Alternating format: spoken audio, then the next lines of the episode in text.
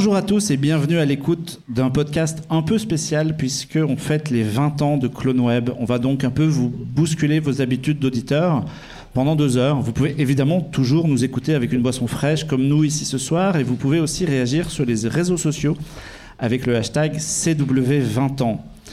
CloneWeb, c'est un site d'abord dédié au cinéma que j'ai créé de mes petites mains tout seul dans mon coin en mai 2002, après un certain film de science-fiction où il était question, je crois, de clones et d'une attaque.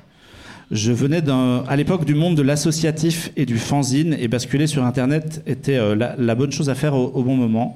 20 ans plus tard, on est toujours là, on a un peu plus de cheveux blancs, on est peut-être un peu plus désabusé qu'au départ, mais c'est quand même toujours un plaisir de partager des choses autour du cinéma avec vous tous.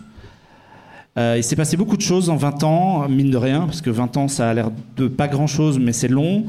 Euh, on imaginait que certains d'entre vous, peut-être ici dans la salle, étaient encore à l'école primaire quand j'ai démarré ce truc. Euh, il y a peut-être des lecteurs qui, qui arrivent sur CloneWeb ou qui écoutent ce, podcast et qui n'étaient pas nés. Et il y a quelques jours, j'ai reçu un, message par Instagram de Feriel, la fille de Guillaume, qui est au bout de cette table, euh, pour nous souhaiter une bonne émission. Et moi, je me souviens du jour de sa naissance où, euh, typiquement, Guillaume est arrivé sur les, sur les réseaux de CloneWeb et nous a dit hey, J'ai eu une fille, elle s'appelle Feriel. Et on, est 14 ans plus tard. Maintenant, elle fait des dessins sur TikTok. Et je, Enfin, c'est vraiment très bizarre de regarder ça avec du recul. C'est un podcast de boomer, hein, préparez-vous. C'est complètement un podcast de boomer. Alors, je vais essayer de. Je me suis promis de ne pas faire trop de blagues sur le temps qui passe, mais en même temps, 20 euh, piges, c'est quand même inévitable. Euh, CloneWeb, c'est évidemment plus que des images qui bougent, parce que j'ai toujours pensé que le site avait été un, catalyseur pour pas mal de gens qui sont dans cette salle, que le site avait aidé à faire des rencontres, que de ces rencontres sont nées des histoires, et peut-être que si on n'avait pas été là, peut-être que si on n'avait pas écrit toutes nos bêtises, certains d'entre vous seraient peut-être partis dans d'autres directions, et peut-être que euh, la, vie aurait été euh, différente pour eux, et, ça, ça me touche vachement. Je vais, je vais pas citer les gens qui sont qui se reconnaîtront peut-être, mais euh, je pense à eux. Euh, voilà, je vais peut-être pleurer à un moment donné, je pense que ça, ça, va, ça va arriver. Ah. Euh, et puis il y, a un truc aussi, c'est que je dis, voilà, si certains d'entre vous ont été marqués par le site, c'est aussi parce qu'on enregistre en public. Et j'ai toujours rêvé de faire ça, mais si je dis faites du bruit. Faites du bruit C'est maintenant qu'il va pleurer, c'est maintenant. C'est pas qu'un truc de télé, ça marche en fait.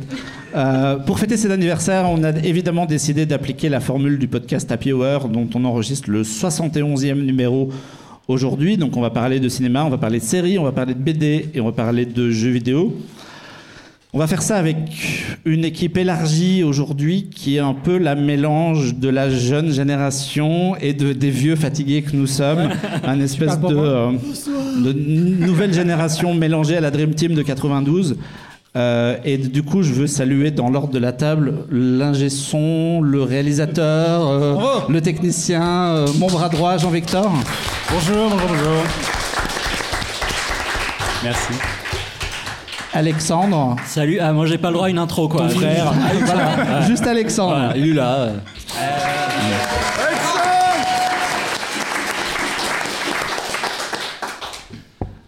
Amandine, qui pour le coup était, je crois, vraiment à l'école primaire quand on a démarré.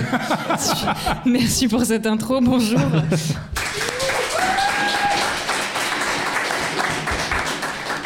Le professeur Xavier de l'émission, Mathieu. Waouh, direct. Je n'étais pas à l'école primaire à ce moment-là. Et notre patriarche à tous, qui est venu spécialement de Toulouse, le doyen. Le père Fouras de Conway. Notre père, Guillaume. Bonsoir, bonsoir, bonsoir. Et on sera rejoint en cours d'émission par euh, Basile pour parler de bande dessinée et pour, euh, pour conclure. Euh, ne partez pas après la fin du podcast, puisque on a un maître quiz qui vous posera quelques questions. Il y aura des petits lots à gagner à la fin de l'émission. Euh, j'ai demandé à tout le monde de réfléchir à des sujets, comme sur, le principe de Happy Hour, des sujets qui les ont marqués pendant ces 20 dernières années. Quelles sont les, les, œuvres de cinéma, de, séries qui les ont touchés Je voulais qu'on sorte un peu de, des, terrains connus qui étaient Mad Max Fury Road ou Avatar. On va évoquer des choses qui, nous ont marqués, nous, qui sont peut-être pas forcément les plus évidentes, mais c'est des choses et des gens qu'on aime. Et, puis voilà, on, est content de partager cette émission avec vous. Et Jean-Victor. Joyeux anniversaire. Joyeux anniversaire. Joyeux anniversaire, Claude Webb. Joyeux anniversaire. C'est la fin de ce podcast. Merci à tous. Et il ne pleure toujours pas. Non. C'est bon, tu peux reprendre euh, le cours de ton existence. Comme la, On l'a perturbé. On l'a perturbé. On l'a perdu, ouais. comme, comme quand même la base de Clone Web, c'est euh, c'est le cinéma. On va, on va commencer par ça.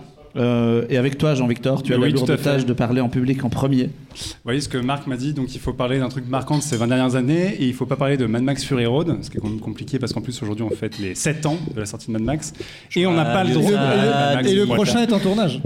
Et le prochain a commencé son tournage, et on pourrait en plus. Il m'a dit pas Avatar, alors que moi j'étais vachement chaud pour parler du teaser de Avatar 2. Je, je sais pas si tout le monde l'a vu ici, mais bon, c'est beau. Alors je pense qu'on peut dire que c'est beau. Donc je me suis dit, on va essayer de, de trouver un sujet cinéma un peu marrant et un peu euh, marquant, effectivement. Alors le problème, c'est que ça n'a pas marqué beaucoup de gens en Occident, parce que je vais parler de cinéma indien. euh, et euh, je me suis dit, c'est- il faut qu'on essaie de trouver, c'est toujours marrant, on a souvent cette discussion, quels sont les réalisateurs qui sont nés sur ces 20 dernières années ou ces 10 dernières années qui nous ont marqués et dont on attend les films, etc. Et en essayant de fouiller, euh, alors évidemment, il y a des évidences pour pas mal de gens comme Christopher Nolan ou euh, Denis Villeneuve. Personnellement, c'est pas trop ma tasse de thé, c'est pas trop la tasse de thé autour de cette table. Et je me suis dit, attends, c'est quoi les mecs qu'on suit, euh, bon, que j'ai commencé à suivre tout seul, mais j'essaie de, mettre des gens dans un petit peu dans mon clan au fur et à mesure, et ça commence à marcher.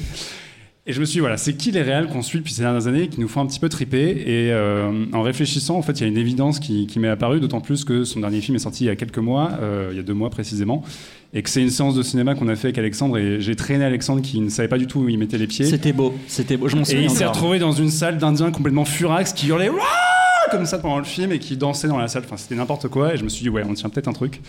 Donc, je vais vous parler d'un monsieur qui s'appelle SS Rajamouli. Alors, là, dans la- voilà, bravo, bah ouais. Un mec, un mec important. Euh, comme ça, ça vous dit peut-être rien, mais le monsieur en fait est responsable de deux des plus, de deux des plus gros succès du cinéma indien, des trucs qui au box-office mondial font 250 millions de dollars, etc. Donc un, mec qui pèse dans le milieu. Et en fait, je me suis dit, je vais revenir aux sources, je vais revenir avec le premier film que j'ai vu de lui, qui euh, a marqué, enfin qui est vraiment le film qui l'a fait exploser sur la scène internationale. C'est un film qui s'appelle Iga, euh, qui est sorti en 2012, et c'est un film qui a fait beaucoup parler de lui parce que son pitch est absolument hallucinant.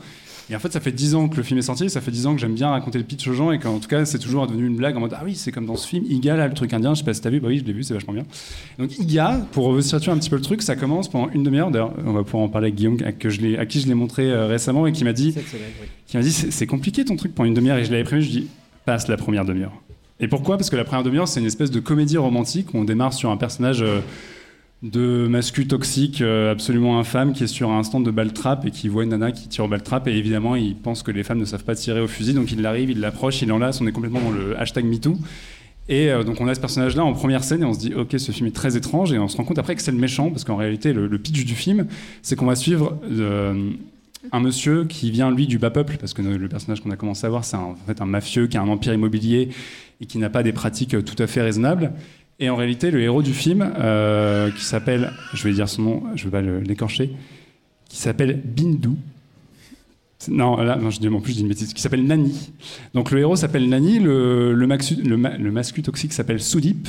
Et tous les deux vont tomber amoureux d'une seule femme qui s'appelle Bindu, en l'occurrence. Et euh, sans le savoir, ils vont commencer à essayer de faire une course pour savoir qui va l'avoir en premier, sachant qu'évidemment, le gros mascu toxique, comme il est blindé, soi-disant, et qu'on est quand même sur des standards indiens, donc des standards qui sont sur certains côtés un peu en retard, il considère que toutes les femmes doivent lui tomber aux pieds, et Bindu, c'est la première femme qui lui résiste. Donc ça lui fait péter un cap, d'autant plus qu'elle, au fur et à mesure, elle commence à tomber amoureuse de Nani, même si Nani a aussi vraiment une attitude de stalker, typiquement, à un moment, au début, la première fois qu'on les voit, ils- Vraiment des mecs sympas, quoi. Vraiment des mecs sympas. Au début, ils ont euh, une coupure d'électricité dans leur quartier. Et lui, il monte sur le toit d'en face, il prend une, une- une- une antenne parabolique, il met de l'alu dessus, il met une torche, et il y a un énorme faisceau lumineux qui traverse tout le quartier comme si c'était le, le projecteur de Batman, juste pour l'éclairer, elle, dans sa chambre, en train de faire des petites sculptures. Et il se rend pas compte que c'est un peu étrange de faire ça. Et elle ferme tout de suite ses rideaux. Et il dit Ouais, elle ferme ses rideaux à mon amour parce qu'elle en peut plus. Et t'es là, non, juste mec, t'es un gros stalker, c'est extrêmement étrange ce que t'es en train de faire. Donc pendant une demi-heure, c'est ça, c'est une espèce de comédie romantique un peu étrange. Et là, tu te dis, bon, ok, pourquoi est-ce que je regarde ce film? Il faut savoir que moi, je l'ai découvert à l'étrange festival à Paris. Et donc, au bout d'une demi-heure, le destin se met en marche. Et donc, Soudip, notre méchant euh, mascu toxique, décide que La petite Bindou, elle ne peut pas tomber amoureuse de Nani. Et là, on rentre dans une tragédie grecque puisqu'il assassine vraiment ultra violemment notre héros Nani. Et on se dit, bon, bah, ce film est vraiment très étrange, mais ce n'est que le début. Puisque d'un seul coup, on découvre que euh, Nani a été assassiné sur un lieu sacré et qu'il va se réincarner en mouche. Et donc le héros du film, pendant les deux heures qui suivent, parce que ça dure quand même deux heures et demie, c'est une mouche, mais pas une mouche qui a du super pouvoir, pas Ant-Man, pas un truc qui peut exploser des immeubles, non, non, une mouche. Une mouche, c'est comme celle que vous éclatez tous les jours euh, sur votre table et sur vos fenêtres. Et donc le, point, le héros du film, d'un seul coup, est une mouche qui très vite va se retrouver face à ce méchant et, va, toute sa mémoire va lui revenir. Et donc cette mouche va décider de se venger. Et donc on va assister à un espèce de mélange improbable qui est à la fois un film de monstre par moment, évidemment une comédie romantique, une, une comédie musicale, parce qu'il y, a- des chansons, on est en Inde, on est quand même là pour s'amuser, un film d'action euh, et tout un tas de trucs, et donc un revenge movie où en gros une mouche va essayer de buter un mec. Et donc je vous, je vous laisse imaginer, c'est quand même très compliqué, donc ça va commencer par essayer de lui faire du bruit dans les oreilles, et le type va péter un câble, va commencer à se mettre des claques, et il va pas y arriver.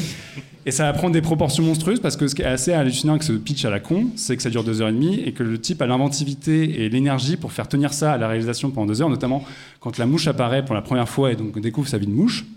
On est dans un espèce d'immense canyon et d'un seul coup il y a de l'eau qui arrive avec une énorme inondation, etc. Enfin, avec un, un flot complètement immense qui arrive et on pourrait presque revoir la scène du roi lion où tu as Simba avec les gazelles, sauf que c'est une mouche et ses ailes sont collées, donc il détache ses ailes, il n'y arrive pas, il décolle comme il peut, et d'un seul coup, on se dit, bon, bah, il a vécu un truc épique, et là, il y a un objet gigantesque qui arrive dans le ciel et qui écrase tout sur son passage, et c'était une simple chaussure. Et en fait, on se rend compte de l'échelle du truc. Et c'est un, ce qui est assez marrant, c'est qu'effectivement, les effets spéciaux sont un petit peu d'époque, hein, c'est pas non plus une production américaine, mais il y a ce truc où tout de suite tu dis, en fait, les gars ont des idées complètement folles, et ils arrivent malgré tout à les mettre en scène avec leurs moyens, eux. On est quand même dans le cinéma indien, c'est pas non plus des budgets délirants par rapport à ce qu'on peut voir à l'étranger. Et en fait, ce qui est génial avec ce, film-là, c'est que donc tu as deux heures sur ce principe de mouche et ça tient à fond. C'est toujours dans la, la surenchère, etc. Parce qu'effectivement, le méchant va commencer à péter un câble, va se terrer chez lui, va faire des espaces stériles et euh, il va y avoir tout un tas de mécanismes et de, trucs narratifs pas possibles pour dire bah, je vais coincer cette mouche parce que j'en ai buté 150 000, mais j'ai pas buté la bonne, putain. Et tous ces hommes de main vont essayer de chasser les mouches. Et pour vous dire, ça va partir, va y avoir des accidents sur une autoroute. euh, va y avoir des scènes de fusillade avec la mouche qui vole entre les balles et tout. Enfin, ça part dans des, vraiment, ça prend des proportions monstrueuses. Et en fait, ce qui est marrant, c'est que sur ce pitch de base et ce pitch qui tournait dans le festival au moment où on l'avait vu il y a 10 ans, disant, Ouais, il y a un film, c'est un mec qui se réincarne en mouche, il se venge. Bah, en fait, tu as deux heures, et quart de pur divertissement où tu t'ennuies pas une seconde parce que les types, ils ont toujours la bonne idée à la con et surtout, ils arrivent à tenir leur truc. Et en ayant découvert ce cinéaste-là, à l'époque, je trouvais ça drôle, mais je me disais, j'ai quand même passé un, vachement bon- un super bon moment. Ah, merci. C'est la dédicace. Ah, c'est beau. Et par la suite, en fait, tous les films qu'il a fait, à savoir les deux Baobali, où en gros il fait un espèce de Moïse dans une Inde fantasmée, et le film qui est sorti cette année qui s'appelle RRR, et non, ce n'est pas un film de Alain Chabat, euh, qui est l'histoire de deux hommes qui euh, tout lient mais tout euh, désunis en même temps euh, dans l'Inde de 1920 sous le colonialisme britannique. Bah, à chaque fois, tu as ce truc-là. C'est des films qui, évidemment, ont pris des proportions pas possibles parce que le Baobali 2 et RR font partie des trois plus gros succès du cinéma indien et les deux sont les deux plus gros budgets du cinéma indien. Donc, c'est des films qui coûtent 70 millions quand même là-bas. Et euh, en fait, à l'écran, il y, a le- il y a le triple parce que je pense que les syndicats et les gens qui sont payés pour ces films-là n'ont pas les mêmes salaires qu'ailleurs. Mais euh, c'est devenu des succès populaires et pour une simple et bonne raison, c'est que ce, ce réel, en fait, est empreint d'une générosité absolue. Il y a une emphase dans le réel, une envie d'en faire toujours plus et de vraiment en donner pour son argent aux spectateurs.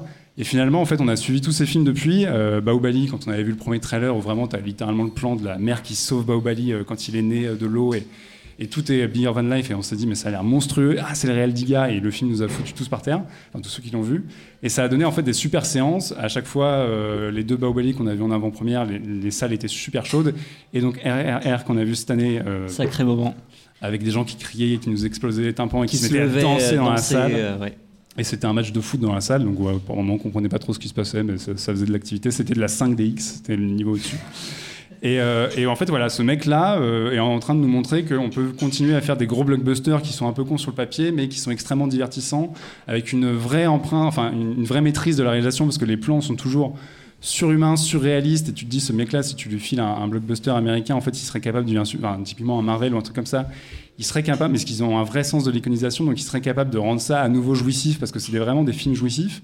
Et typiquement, la corrélation sur RR, on, pouvait comparer ça aux séances de Spider-Man, où on sait que les gens ont pété des câbles sur les premières séances, parce qu'il y avait des clins d'œil, parce que euh, y avait des caméos, etc. Mais en même temps, quand on regarde le film, c'est un peu plan-plan, les scènes d'action sont pas mémorables, etc. Et à l'inverse, RRR, on avait un public qui était dévoué au film et leur film leur rendait au centuple et chaque scène est complètement délirante. Il y a notamment euh, une scène dans une soirée où tu as le type qui arrive dans la soirée en, via un camion avec un drift, ça part en, en sous-essence. T'as un ralenti où vraiment le type arrive dans la scène avec 150 animaux derrière lui, ça n'a absolument aucun sens, mais c'est le plan le plus classe de l'année. Et, euh, peut-être que même James Cameron n'arrivera pas à faire mieux que ça. Et, euh, donc vraiment, en fait, c'est un cinéaste qui, est ultra euphorisant, ultra galvanisant. Et en partant d'une blague sur un... Parce que alors déjà, faut le dire, Iga, c'est son neuvième film. Et c'est un type qui a vraiment commencé au début des années 2000, qui a commencé notamment à la télé euh, indienne, etc. Mais qui a petit à petit ga- gagné ses galons et qui est devenu un petit peu le fer de lance du cinéma indien, euh, plus, plus gros budget que jamais, etc. Mais c'est mérité parce que c'est un film qui est enfin, c'est des films qui sont extrêmement divertissants. Et en plus, Baobali, euh, les deux sont sortis sur Netflix, donc ça a permis à, un nouveau public de découvrir ces films. Iga était pendant un moment présent sur Netflix, malheureusement ce n'est plus le cas, donc si je, je pense qu'il ne nous écoute pas, mais si jamais Netflix nous écoute, mettez Iga à nouveau parce que vraiment c'est un film génial. J'espère que Netflix nous écoute. Merde. Oui, j'espère bien. hein. On les cite tous les mois. La minute va toum toum. Et donc voilà, euh, que vous dire, euh, je sais que Guillaume m'a dit euh, c'est du cinéma de la surcouche. Et, je, et je- et je t'ai demandé de me décrire parce que je n'avais pas compris. donc- Mais parce que oui, on croit, on croit qu'on a atteint un sommet et en fait non. Il y a- ça va encore plus loin. Donc euh, voilà, au début évidemment euh, cette euh, cette mouche, euh, enfin c'est ce que tu disais tout à l'heure, hein, elle, elle, est- elle- elle embête le, le- le méchant, mais ça reste dans comment dire, ça reste quelque chose de réaliste. Oui, une mouche nous a déjà embêtés et on, on ressent les mêmes choses que le gars, mais là ça augmente. C'est-à-dire qu'à un moment quand tu l'as pas dit, tu dis qu'elle a pas de super pouvoir, mais bon. Elle fait de la musculation à un moment. Il fait de la musculation. Donc la mouche fait de la musculation, donc elle, elle est un peu plus forte que les mouches euh, moyennes. Elle a aussi un équipement particulier. Oui, on lui fait un équipement de super-héros. voilà. Et euh, ce qui fait qu'elle peut, elle peut vriller, elle peut, enfin bon. Et, et, euh, et après voilà, ça, ça entre dans des trucs. Euh, Il y a des vrais moments de, de- de tension, de suspense. C'est pas que pour la blague quoi. Il y a, on a, il y a vraiment. euh, euh, un enjeu, on se dit ah ouais mais euh, on s'inquiète pour la mouche, euh, Mmh, c'est vrai qu'on a peur le pour la méchant, on se dit mais et ça monte, ça monte avec des scènes incroyables, des cascades, euh, des explosions, euh, c'est très très fort. Voilà, donc maintenant euh, j'invite euh, plein de gens à nous rejoindre dans le- la secte SS Rajamouli. Sachez qu'il y a des millions d'Indiens qui sont derrière, donc vous ne serez pas tout seul. Et, euh, et on, voilà, Netflix, si vous nous écoutez, remettez Iga, euh, qui des fois s'appelle Maki aussi, parce que évidemment, comme c'est jamais simple chez eux, les films parfois ont, plus- ont différents titres. Et, euh, et, con- et vive SS Rajamouli. Il, il avait été pressenti, je crois, pour reprendre euh, la réal de Fast and Furious 10. bah, ça aurait été vachement bien. Voilà. Je pense qu'il n'y a que lui qui peut euh, mettre Vin Diesel à terre, donc euh, ça aurait été bien. Moi, j'ai lu euh, parce que du... moi, c'est toi qui m'as fait découvrir. hein. Du coup, je les ai toujours pas vus, mais tu m'en as tellement Mais tu sais, parlé moi je suis le gros de la secte, je suis le mec si qui je les arrive devant les portes. Bonjour, vous connaissez SS Rajamouli, c'est moi. Je crois que c'est une des premières discussions qu'on a eues. Mais moi, en fait, euh, du Tu coup, j'ai- étrange. Mais euh, du coup, mais j'ai regardé que le thriller, donc euh, parce que j'ai pas eu le temps de, de le regarder. Mais euh, effectivement, la mouche, le pentacle, le faucon, enfin la comédie romantique, il y avait déjà beaucoup de choses. Mais surtout, Mm. j'ai trouvé un truc et je sais pas si c'est vrai ou pas. Que apparemment, ça partait d'une blague, mais surtout que le premier scénario, la première idée, c'était que ça se passe en Amérique, en année 1800, et qu'en fait, c'était un jeune garçon afro-américain Wow. qui voulait sauver sa famille de l'esclavage et qui se faisait tuer et se réincarner en mouche. Je pense Donc, que là, ils se sont euh, confrontés je- aux producteurs indiens qui ont dit calmez-vous. Je hein. pense que ça partait un petit peu mal, mais ça m'a bien fait rigoler. Mais non, pour le coup, c'est un scénario qui date des années, euh, du début des années 2000, parce que, en fait, SS Rajamouli, je ne l'ai pas dit, mais c'est quelqu'un qui est né dans une famille de cinéma. Son père est scénariste, son frère est acteur, il a un cousin qui est production designer. Enfin, c'est un mec qui a vraiment grandi là-dedans. Et effectivement, c'était une blague avec son père scénariste, où son père lui disait T'imagines, on ferait un film où c'est une mouche qui se venge Oh, Ce serait complètement con. Et évidemment, son fils s'est dit Papa, je vais te rendre fier et je vais faire ce film. Et euh, donc voilà, on, on effectivement. sait je- où Dupieux a puisé son inspiration. quoi. Ouais, mais Dupieux est très en dessous. Dupieux, ça dure une heure et quart et t'es là, ouais, ouais. Mais euh, peut-être qu'il a vu euh, hier avant de faire Mandibule, ce serait pas impossible. Mais toi, tu avais vu euh, RRR euh, de façon normale? Moi, j'ai vu RRR dans une salle un peu classique au, au MK2 Bibliothèque un matin en plus, donc euh, c'était vraiment une, une salle Avec vide. que des gens de gauche. Et euh, je crois que jusqu'à présent, c'est toujours le meilleur film que j'ai vu depuis euh, ces cinq derniers mois. hein. Si on doit faire un classement des, des meilleurs films de 2022, euh, RRR est tout au-dessus. C'était complètement dingue. Donc on peut aussi dire à Netflix, comme Baobali, achetez les droits de RRR parce que les gens ont besoin de le voir. Donc on espère que vous pourrez le voir très bientôt. Et euh, ça, ça tombe bien, et donc, comme tu disais, euh, Baoubali, justement, si, si vous vous intéressez au, au cinéma de, de SS Ra- Ra- Rajamouli, euh, le- les deux parties sont, sont sur Netflix, donc Ouais, c'est complète- ouais. complètement rattrapable. Et en, en préparant cette émission, j'ai découvert que le, le, le diptyque avait aussi une série d'animations Mm. qui, euh, sur 5 ou 6 saisons qui se déroulent avant. Ah, putain, j'ai- je pensais que j'en avais raté qu'une, j'en ai raté 6. c'est un peu le bazar parce que uniquement la saison 3 est disponible sur Prime, donc ça n'a pas de sens parce que tu n'as pas le début et la fin, mais tu peux jeter un œil un petit, un petit peu à, à la qualité de l'animation. Et surtout, ça me fait une transition toute trouvée pour euh, enchaîner sur mon, mon sujet, puisque euh, quand, quand j'ai demandé à tout le monde de préparer cette émission, je je j'ai demandé à tout le monde de, voilà, de piocher dans 20 ans de pop culture, et je me suis demandé, mais moi, qu'est-ce qui... Qu'est-ce qui m'a marqué et de quoi je pourrais parler pour mon émission anniversaire Et c'est, euh, je me suis retrouvé un peu coincé là-dedans et je me suis dit, bon, qu'est-ce que je fais? Est-ce que je fais un sujet sur l'attaque des clones? Bon, c'est un, c'est un peu bateau et en même T'aurais dit non, hein, t'as dit non à Mad Max et Avatar. en même temps, on avait déjà eu un, un- on a un projet avec euh, sur l'Outrider avec euh, Robert qui est, qui est présent ici. euh, on, aura l'occasion de revenir sur le film autrement. Je me suis dit, est-ce que je parle d'un film de super-héros, mais si j'aborde Spider-Man 2, qui est toujours mon préféré, je vais basculer sur euh, sur Sam Raimi. On va parler de Marvel et du coup, ça va Ça va, ça devenir du bashing et ça va devenir des heures. Et puis je me suis rappelé d'une série animée dont je vous ai euh, rabâché les oreilles pendant euh, deux, dé- deux décennies. Euh, le dernier maître de l'air, Avatar, le, le dernier maître de l'air. Parce qu'en fait, euh, finalement, je me suis rendu compte euh, quel a été le fil rouge de, ces dernières années en ce, qui- me concerne. Alors j'ai eu la chance de, croiser notamment au Festival d'Annecy euh, plusieurs de, de- des réalisateurs qui ont, contribué à, cette série d'animation. Et ça me semblait du coup le, sujet euh, tout trouvé pour, en reparler et aussi pour évoquer un petit peu que, sont, devenus tous les gens qui ont travaillé sur cette série. Euh, D'ailleurs, je me demandais aussi qui dans cette salle, puisqu'on est du coup en public, regarde encore des euh, séries d'animation le dimanche matin? Il n'y a que toi, Marc. Il y a, Non. Ah, il y a, Ah, il y a- il y a des gens il y a- Télé. il y a 5-6 personnes quand même. Ouais, ouais, ouais, il y a un petit peu plus. Ouais. Il y a encore des gens qui regardent le dessin animé le dimanche. matin. Dénoncez-vous. Oui, mais Mathieu, toi, ça compte pas. Oui, regardes les, Peppa Pig, ça les, ne compte les gens pas. qui, re- les gens qui regardent la patte patrouille, c'est. Qui regarde c'est- Peppa Pig vraiment ne au premier pas mon sujet, s'il te plaît. Euh, du coup, moi, je vais vous parler du dernier maître de l'air. Je vais pas appeler ça Avatar parce que tout le monde va penser au film de James Cameron et on va jamais s'en sortir, surtout avec euh, la, voix de l'eau qui arrive bientôt. Euh, le dernier maître de l'air, c'est une série d'animation qui, date de 2005, donc il y a 17 ans, mine de rien. C'est 61 épisodes créés par deux, deux mecs qui s'appellent Michael Dante Di Martino et Brian Konietzko. Et pour vous la pitcher brièvement, euh, ça raconte l'histoire. Ça se passe dans un univers où il y a quatre peuples, quatre peuples qui sont euh, définis par leur pouvoir basé sur les éléments, donc l'air, le feu, la terre et l'eau.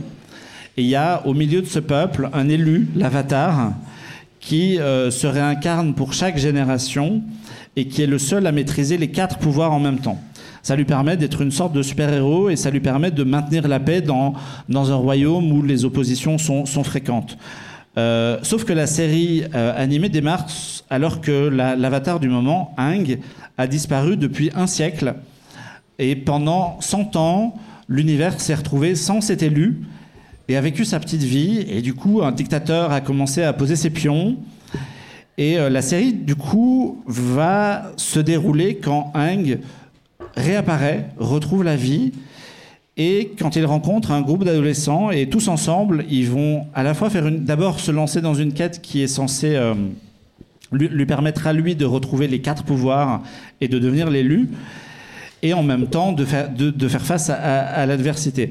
Ce qui, est super intéressant dans, le dernier maître de l'air, c'est, euh, c'est les influences, puisque euh, évidemment, quand euh, et Di Martino ont créé la série, ils sont allés piocher vachement dans la culture asiatique pour euh, les combats, pour l'influence, pour la musique. Ils sont allés chercher euh, des idées chez Miyazaki, ils ont regardé Cowboy Bebop, mais en avançant dans, euh, dans le développement, ils ont aussi ils ont aussi créé une des premières séries animées inclusives et même avec surtout avec sa suite, ils sont allés vraiment chercher des minorités puisque euh, les, les- les différentes cultures sont des cultures euh, extérieures. Le, le- les- les- le peuple de l'eau, euh, ça correspondrait à peu près aux gens qui vivent au- au-delà du cercle polaire chez nous.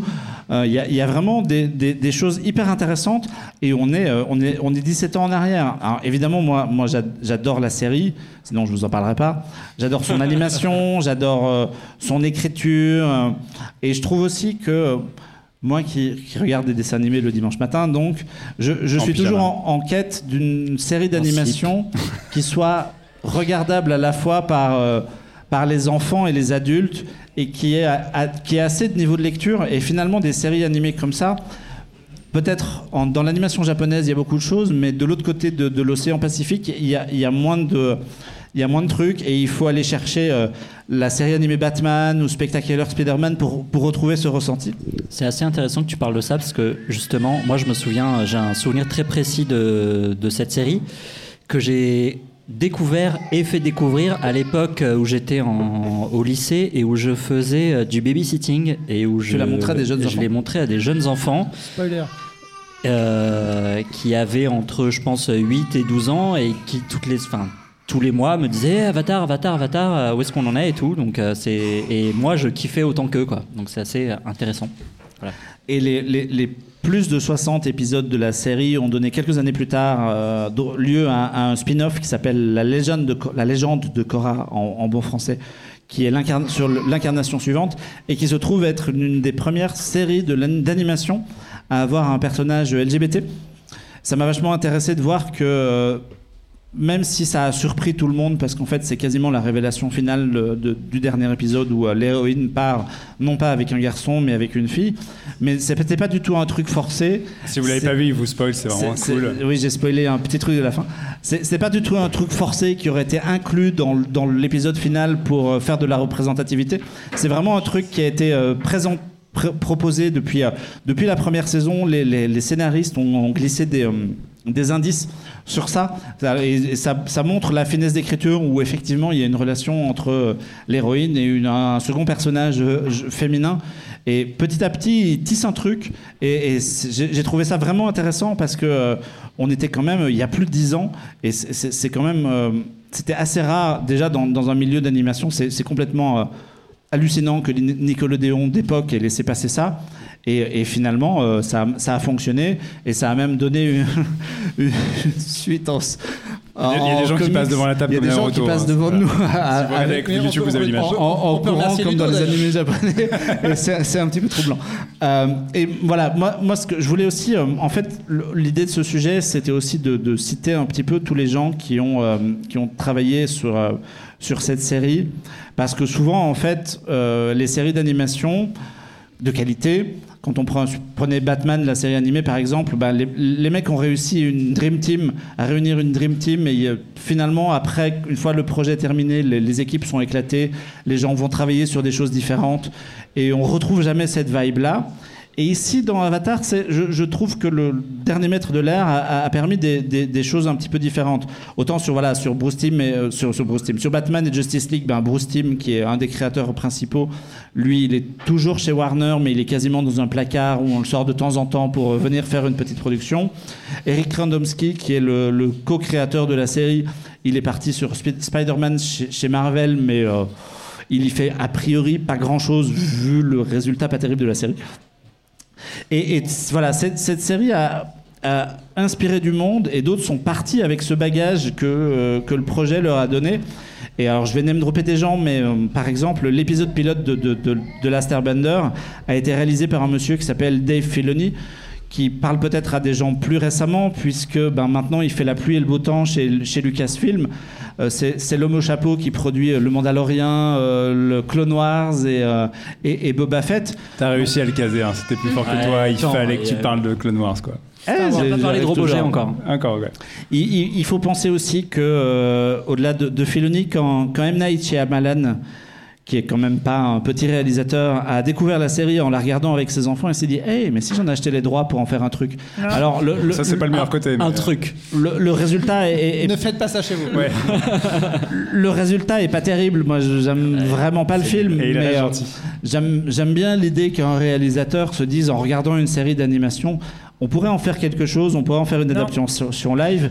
Et en plus, la série a eu le, le- le mérite, c'est peut-être son seul, de, confirmer euh, Dev Patel qui avait été euh, révélé par euh, Slum- Slumdog Millionnaire l'année d'avant.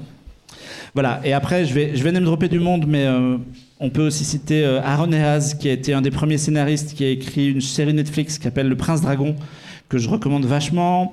Il y a les Coréens d'un studio qui s'appelle Mir, qui ont fait toute l'animation de, Legend of Korra, qui sont maintenant chez Netflix pour travailler non seulement sur la partie animée de The Witcher, puisqu'ils ont fait euh, le film d'animation, et ils sont aussi à l'origine d'une série qui s'appelle euh, Dragon's Blood. Il y a Ethan Spalding, un des réalisateurs des épisodes, qui est parti chez Warner, qui a fait des films de super-héros et euh, les deux adaptations animées euh, très très sanglantes de, de Mortal Kombat. Il y a Lauren Montgomery qui est parti euh, chez Voltron pour Netflix. Il a cité ses robots géants. Voilà, c'est bon, les robots, on les a aussi. C'est bon. Il y a. tu- c'est pas terminé. Il y a, il y a, il y a Tim Edrick, que j'avais eu la chance de rencontrer à Annecy il y a 2-3 ans, qui est parti euh, développer pour Netflix aussi une série basée sur la franchise Fast and Furious. La meilleure. Et qui, mine de rien, n'est pas une série d'animation ratée. C'est même plutôt sympa à regarder. Est-ce que tu es en train de dire que c'est mieux que les derniers films Si Le vous avez l'occasion, le dimanche matin, exactement. En slip. Et puis je voulais conclure sur, euh, sur Joaquim Dos Santos, qui est parti sur, euh, sur Legend of Korra et qui maintenant est désormais aux manettes de la suite de Spider-Verse. Donc on, est quand même sur, des pointures. Et si je voulais citer aussi tous ces gens, c'est parce qu'en fait, euh, ce sont des noms que je considère être dans l'ombre, que vous, vous, ici autour de cette table, ça ne vous parle pas forcément. Et euh, il y a deux ans, pendant, le Covid, j'avais fait des petites interviews par Skype, un peu dans le contexte d'Annecy, et j'avais eu la, chance de parler à Ethan Spalding, qui est un, un des réalisateurs d'Avatar, qui travaille désormais chez DC Comics. Et il m'avait dit, pendant, pendant cette interview par Skype, hyper gentil, vraiment, le, gars était hyper agréable, il m'avait dit, mais personne ne sait qui je suis, pourquoi vous m'interviewez? Et je lui ai dit, mais, enfin, vous avez fait Avatar, vous avez fait euh, 40 000 choses chez DC Comics, vous êtes un réalisateur, pour moi, vous êtes aussi important qu'un qu'un Zack Snyder ou... euh, Super ou- le compliment, merci. bah, pour- Le mec, le mec a coupé Skype direct. ou, qu'un réalisateur chez Marvel. Et je, je, je trouve dommage que, que, que ces noms-là ne, ne soient euh, pas, pas davantage mis en lumière. Voilà, typiquement, euh, Spalding, avec qui j'ai eu- la chance de parler et qui, en plus, par la force des choses, est un peu devenu un copain, puisque euh, on, on- on- discute encore de temps en temps. C'est complètement quelqu'un qui a forgé une partie de ma culture actuelle grâce à ce que lui a fait. Et je trouve ça euh, très dommage qu'en fait, les gens ne s'intéressent pas à ça comme si l'animation, c'était. euh, un truc lambda et que le réalisateur d'un film d'animation, c'était- c'était plus euh, quelqu'un dont, on qu'on avait envie de citer. Donc voilà, moi je voulais, profiter de, de- de- des 20 ans de ce podcast pour euh, name dropper des gens et leur rendre hommage parce que je trouve que vraiment ils ont fait, des choses hyper enrichissantes. Alors évidemment, la, franchise euh, Last Airlander, c'est pas fini. Netflix a acquis les droits pour faire une adaptation en série live mais qui est en train d'être problématique puisque les créateurs originaux qui avaient été embarqués dans le projet l'ont quitté pour différents créatifs. Netflix, qui a toujours les droits de la série, va continuer sur le projet sans eux, faire son petit truc, l'annuler sans doute au bout d'une saison parce que personne ne regardera Ça va être super. ce sera probablement dégue- dégueulasse. Mais Michael Dante Di Martino et Brian Konietzko, qui sont à l'origine, eux deux, ils ont monté une boîte euh, en partenariat avec Nickelodeon qui s'appelle Avatar Studio. Et euh, la, la boîte est destinée à enrichir l'univers, à proposer de nouvelles choses, de nouvelles séries. Il y a un film d'animation qui est en développement. Un film d'animation euh, Avatar? Un film Enfin, d'animation, euh, la- Last la- Airbender, ok. absolument, qui viendra. euh, on ne sait pas si ce sera avant, après, quand, pendant. Mais en tout cas, il y aura un film d'animation qui viendra compléter les deux séries actuelles. Bonjour aux gens qui viennent d'arriver ou qui sont arrivés entre temps. C'est, cool de vous voir. Donc voilà, euh, évidemment, la série est sur. Guillaume, il a vu? La- évidemment, la série est sur Netflix. T'as tout vu, toi, d'Avatar Non? Non, j'ai pas tout vu, ou alors j'ai un peu oublié. Mais, euh, Ce qui est aussi Je suis, vieux, je, suis, je suis le vieux, je suis le vieux. Euh, mais justement, euh, un des gros avantages de la série, c'est que c'est une série qui se déploie, je trouve. Parce que la première saison est euh, assez simple, on va dire, puisque c'est euh, Hang qui se réveille. Mais simple à tous les niveaux. Les scénarios sont assez simples. Des Et- petites quêtes, des petites voilà, et- avancées. et, même techniquement, je veux dire, euh, c'est- il y a des moments, c'est un peu moyen, quoi. Il n'y a pas une full animation, enfin, bon, bref, il n'y a pas de toute façon de full animation, mais c'est un peu saccadé, je trouve. Et euh, plus la série avance, et plus elle se complexifie, elle se densifie, et euh, ça veut dire que, voilà, la série grandit avec ses spectateurs, quoi.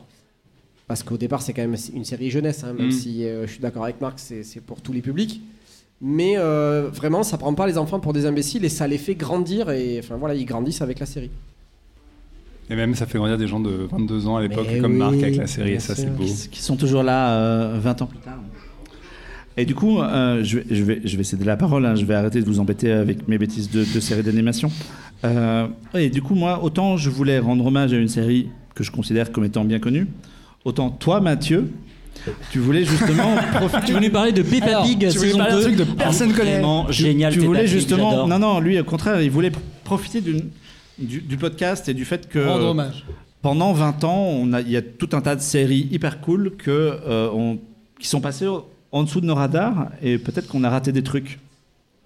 Euh, Toi, tu voulais nous parler je de je Rubicon Je vais vous, euh, Rubicon, ouais, je vais vous parler de la meilleure série que personne n'a regardée. En fait. Qui connaît voilà, c'est exactement là où je voulais en venir. Le Ça- mec est super C'est un élitiste. critique américain qui a dit ça.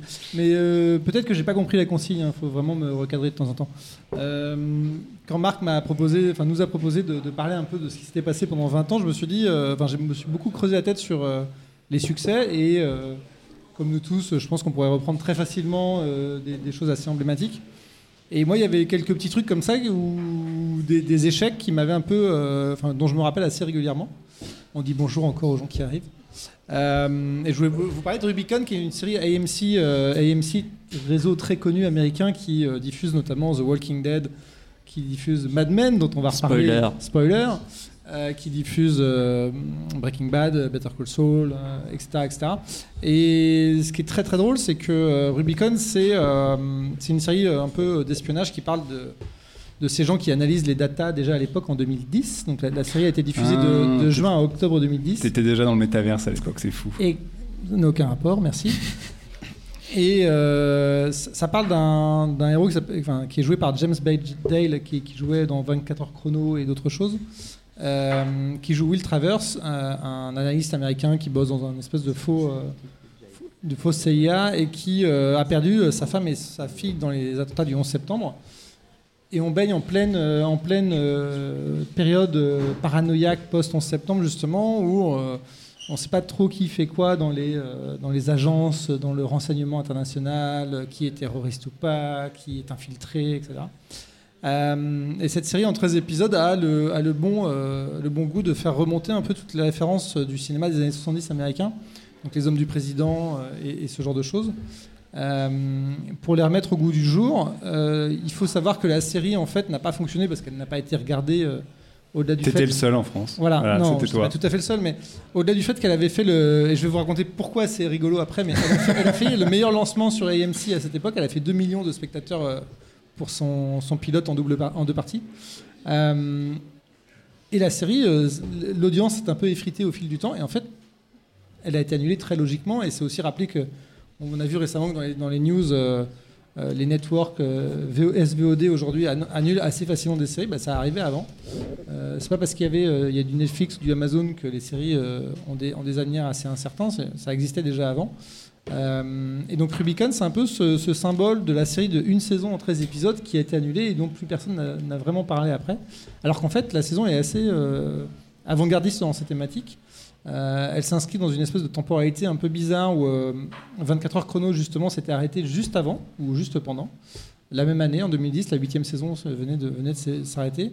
Et Homeland, qui reprenait aussi un peu les mêmes thématiques, démarrait juste après. Hmm. Donc on peut envisager quelque part que c'était un peu le- le- vraiment les, les six mauvais mois où il fallait pas lancer ce genre de truc. Parce que Et ils sont euh, tombés à pic. entre deux gros hits euh, de, de la télévision américaine, Rubicon était arrivé juste comme ça, pouf, euh, sur un registre un peu moins action, un peu plus conspiration, vraiment paranoïaque. Euh, et c'est ça qui est assez extraordinaire, c'est que ce petit, ce qui pour moi reste quand même une saison assez extraordinaire, euh, bah, n'a pas fonctionné. Et c'est- c'est- voilà, j'aimerais bien rappeler aujourd'hui euh, les, gens qui sont- j'ai- les gens qui sont tombés au combat. J'ai pas trop compris de quoi ça parlait. C'est un analyste euh, en- qui, qui, qui, qui est un peu euh, dans une agence à la CIA, dans une espèce de think tank américain à New York, qui analyse des informations pour dire justement au FBI ou à la CIA si, s'il y a une menace ou pas terroriste. Et du coup, il y a un fil rouge, je suppose. Alors le fil rouge, c'est que son boss se fait tuer dans le premier épisode et que Ah, du coup, voilà. Hein euh, conspiration, qui fait quoi, est-ce que son boss était gentil, méchant, etc. Est-ce qu'il était vacciné, tout ça? Et euh, avec tout, euh, tout le background euh, vraiment du 11 septembre et de toutes ces, euh, toute cette mythologie américaine euh, dont 24 heures chrono s'était emparé beaucoup plus tôt sur le registre de l'action, mais 24, 24 heures chrono, il faut rappeler que la première saison avait démarré alors que le 11 septembre, enfin, a été diffusée juste après le 11 septembre, donc la série avait été commandée avant le 11 septembre. Rubicon, c'était vraiment, ça baignait vraiment là-dedans, quoi. C'était juste 2-3 ans avant la, avant euh, que Ben Laden tombe. Enfin voilà, c'était dans un registre très concret et pourtant, pourtant, euh, peu de gens s'y sont intéressés. Du coup, ouais, on est sur un espèce de thriller paranoïaque euh, qu'on pourrait rapprocher de. À New York. euh, de avec Robot récemment, un costume. truc comme ça, quoi. Voilà, exactement. Et c'est- très étrange de voir que cette série qui, malgré tout, était euh, très bien faite, n'a pas, euh, n'a pas rencontré son public. quoi. Donc je voulais euh, Rendre un hommage. C'est beau, c'est beau. Voilà. Mais on rappelle que AMC, on en reparlera tout à l'heure, a produit de nombreux hits, mais Hit series. Et voilà. Et on a perdu Marc. Marc est en train de dire Marc bonjour à tout le bonjour monde. à des euh, gens. Je- pardon, gestion de je- podcast. Il y a, y des gens qui rentrent dans cette de salle puisqu'on enregistre un podcast en public et du coup je suis perturbé. Mais ça, ça va aller. Ah oui, j'ai cherché, euh, j'ai- cherché si la série était toujours disponible de manière euh, Ça va légale. bien se passer. Euh, je n'ai Elle pas est, vérifié. elle est en achat sur Apple. Elle est, elle est disponible sur, euh, sur Apple TV pour 7 euros pour, le, 7 euros pour le, le- simplement l'intégralité de la saison. Je trouvais que c'était. Ça fait 1 euro l'épisode quasiment, donc c'est quand même un truc un, un peu plus raisonnable. Et si vous n'êtes pas satisfait, Mathieu vous rembourse. Voilà, C'est exactement. l'opération pour les 20 ans de. Contactez-moi en direct. Envoyez votre euh, un message privé sur le, sur compte de Happy Hour à, à- à Mathieu et il vous rembourse vo- votre achat. Moi j'aime vachement euh, James, James Badgel, je trouve que c'est un acteur complètement euh, sous-estimé, Sous-estimé et qui est passé Ouais. chez Michael Bay aussi un peu. Et... complètement des, des- des- des seconds rôles. Euh, on va reparler de, de puisque c'est à moi d'enchaîner et que je suis complètement perdu. On, on- on- Et voilà. on- on- on reparlera de séries avec Alexandre juste après, mais euh, depuis quelques années sur, sur Clone Web, il y a un jeune homme qui euh, parle de bande dessinée. Oui. C'est, oui, c'est à toi que je, je fais référence. Euh, tu vas très régulièrement au festival d'Angoulême, tu, es, euh, tu as multiplié les chroniques chez nous, et du coup, quand je t'ai sollicité pour, pour ce podcast, je t'ai imposé la BD en me disant c'est pas possible, tu es obligé de parler de BD et je veux qu'on cale un sujet BD. Et tu m'as dit que c'était globalement assez compliqué de, de choper une œuvre en particulier et de s'arrêter sur un, un- un tome de, de BD en, en particulier, mais que c'était peut-être l'occasion de revenir un petit peu sur une, thématique plus, plus globale qui a euh, traversé ces 20 dernières années, à savoir la, la- la montée en puissance des auteurs. Oui, exactement. Alors, attendez, je tiens à dire qu'on n'était pas au courant de cette euh, imposition et qu'on se désolidarise complètement de cette euh, tendance un peu. Ah oui, oui, euh, c'était. euh, Alors, c'est- il y a- voilà, il y a- Clone Web, c'est une démocratie avant tout. il y a- euh, il y a voilà. que Guillaume qui a été Si imposé veux tout là-dessus. savoir, euh, en fait, au départ, Marc m'a dit euh, quel est le truc qui t'a marqué euh, dans ces 20 dernières années? Et moi, j'ai dit clairement, euh, c'est le piment d'Espelette. C'est vrai. Le-. Bien sûr, le piment d'Espelette, tu peux en mettre partout. Ça, ça, ça- tu vois, ça ça rehausse le goût, plat ouais. sans vrai. Euh, moi, c'est le truc des, des 20 dernières années. C'est le master food trick. Il va en parler pendant 20 minutes. Voilà. En plus-. En plus, toi, t'hab- t'habites Toulouse, donc tu peux quasiment voilà. aller chercher le Et piment d'Espelette euh, sur je place. produit lui-même. Je me suis dit, écoute, accent du sud-ouest, on y va, euh, on va parler de bouffe. Voilà, le piment d'Espelette euh, et, euh, et la burrata, et, et voilà. Et Marc t'a dit bof. Et Marc il a dit ah mais euh, c'est l'album de qui? Non.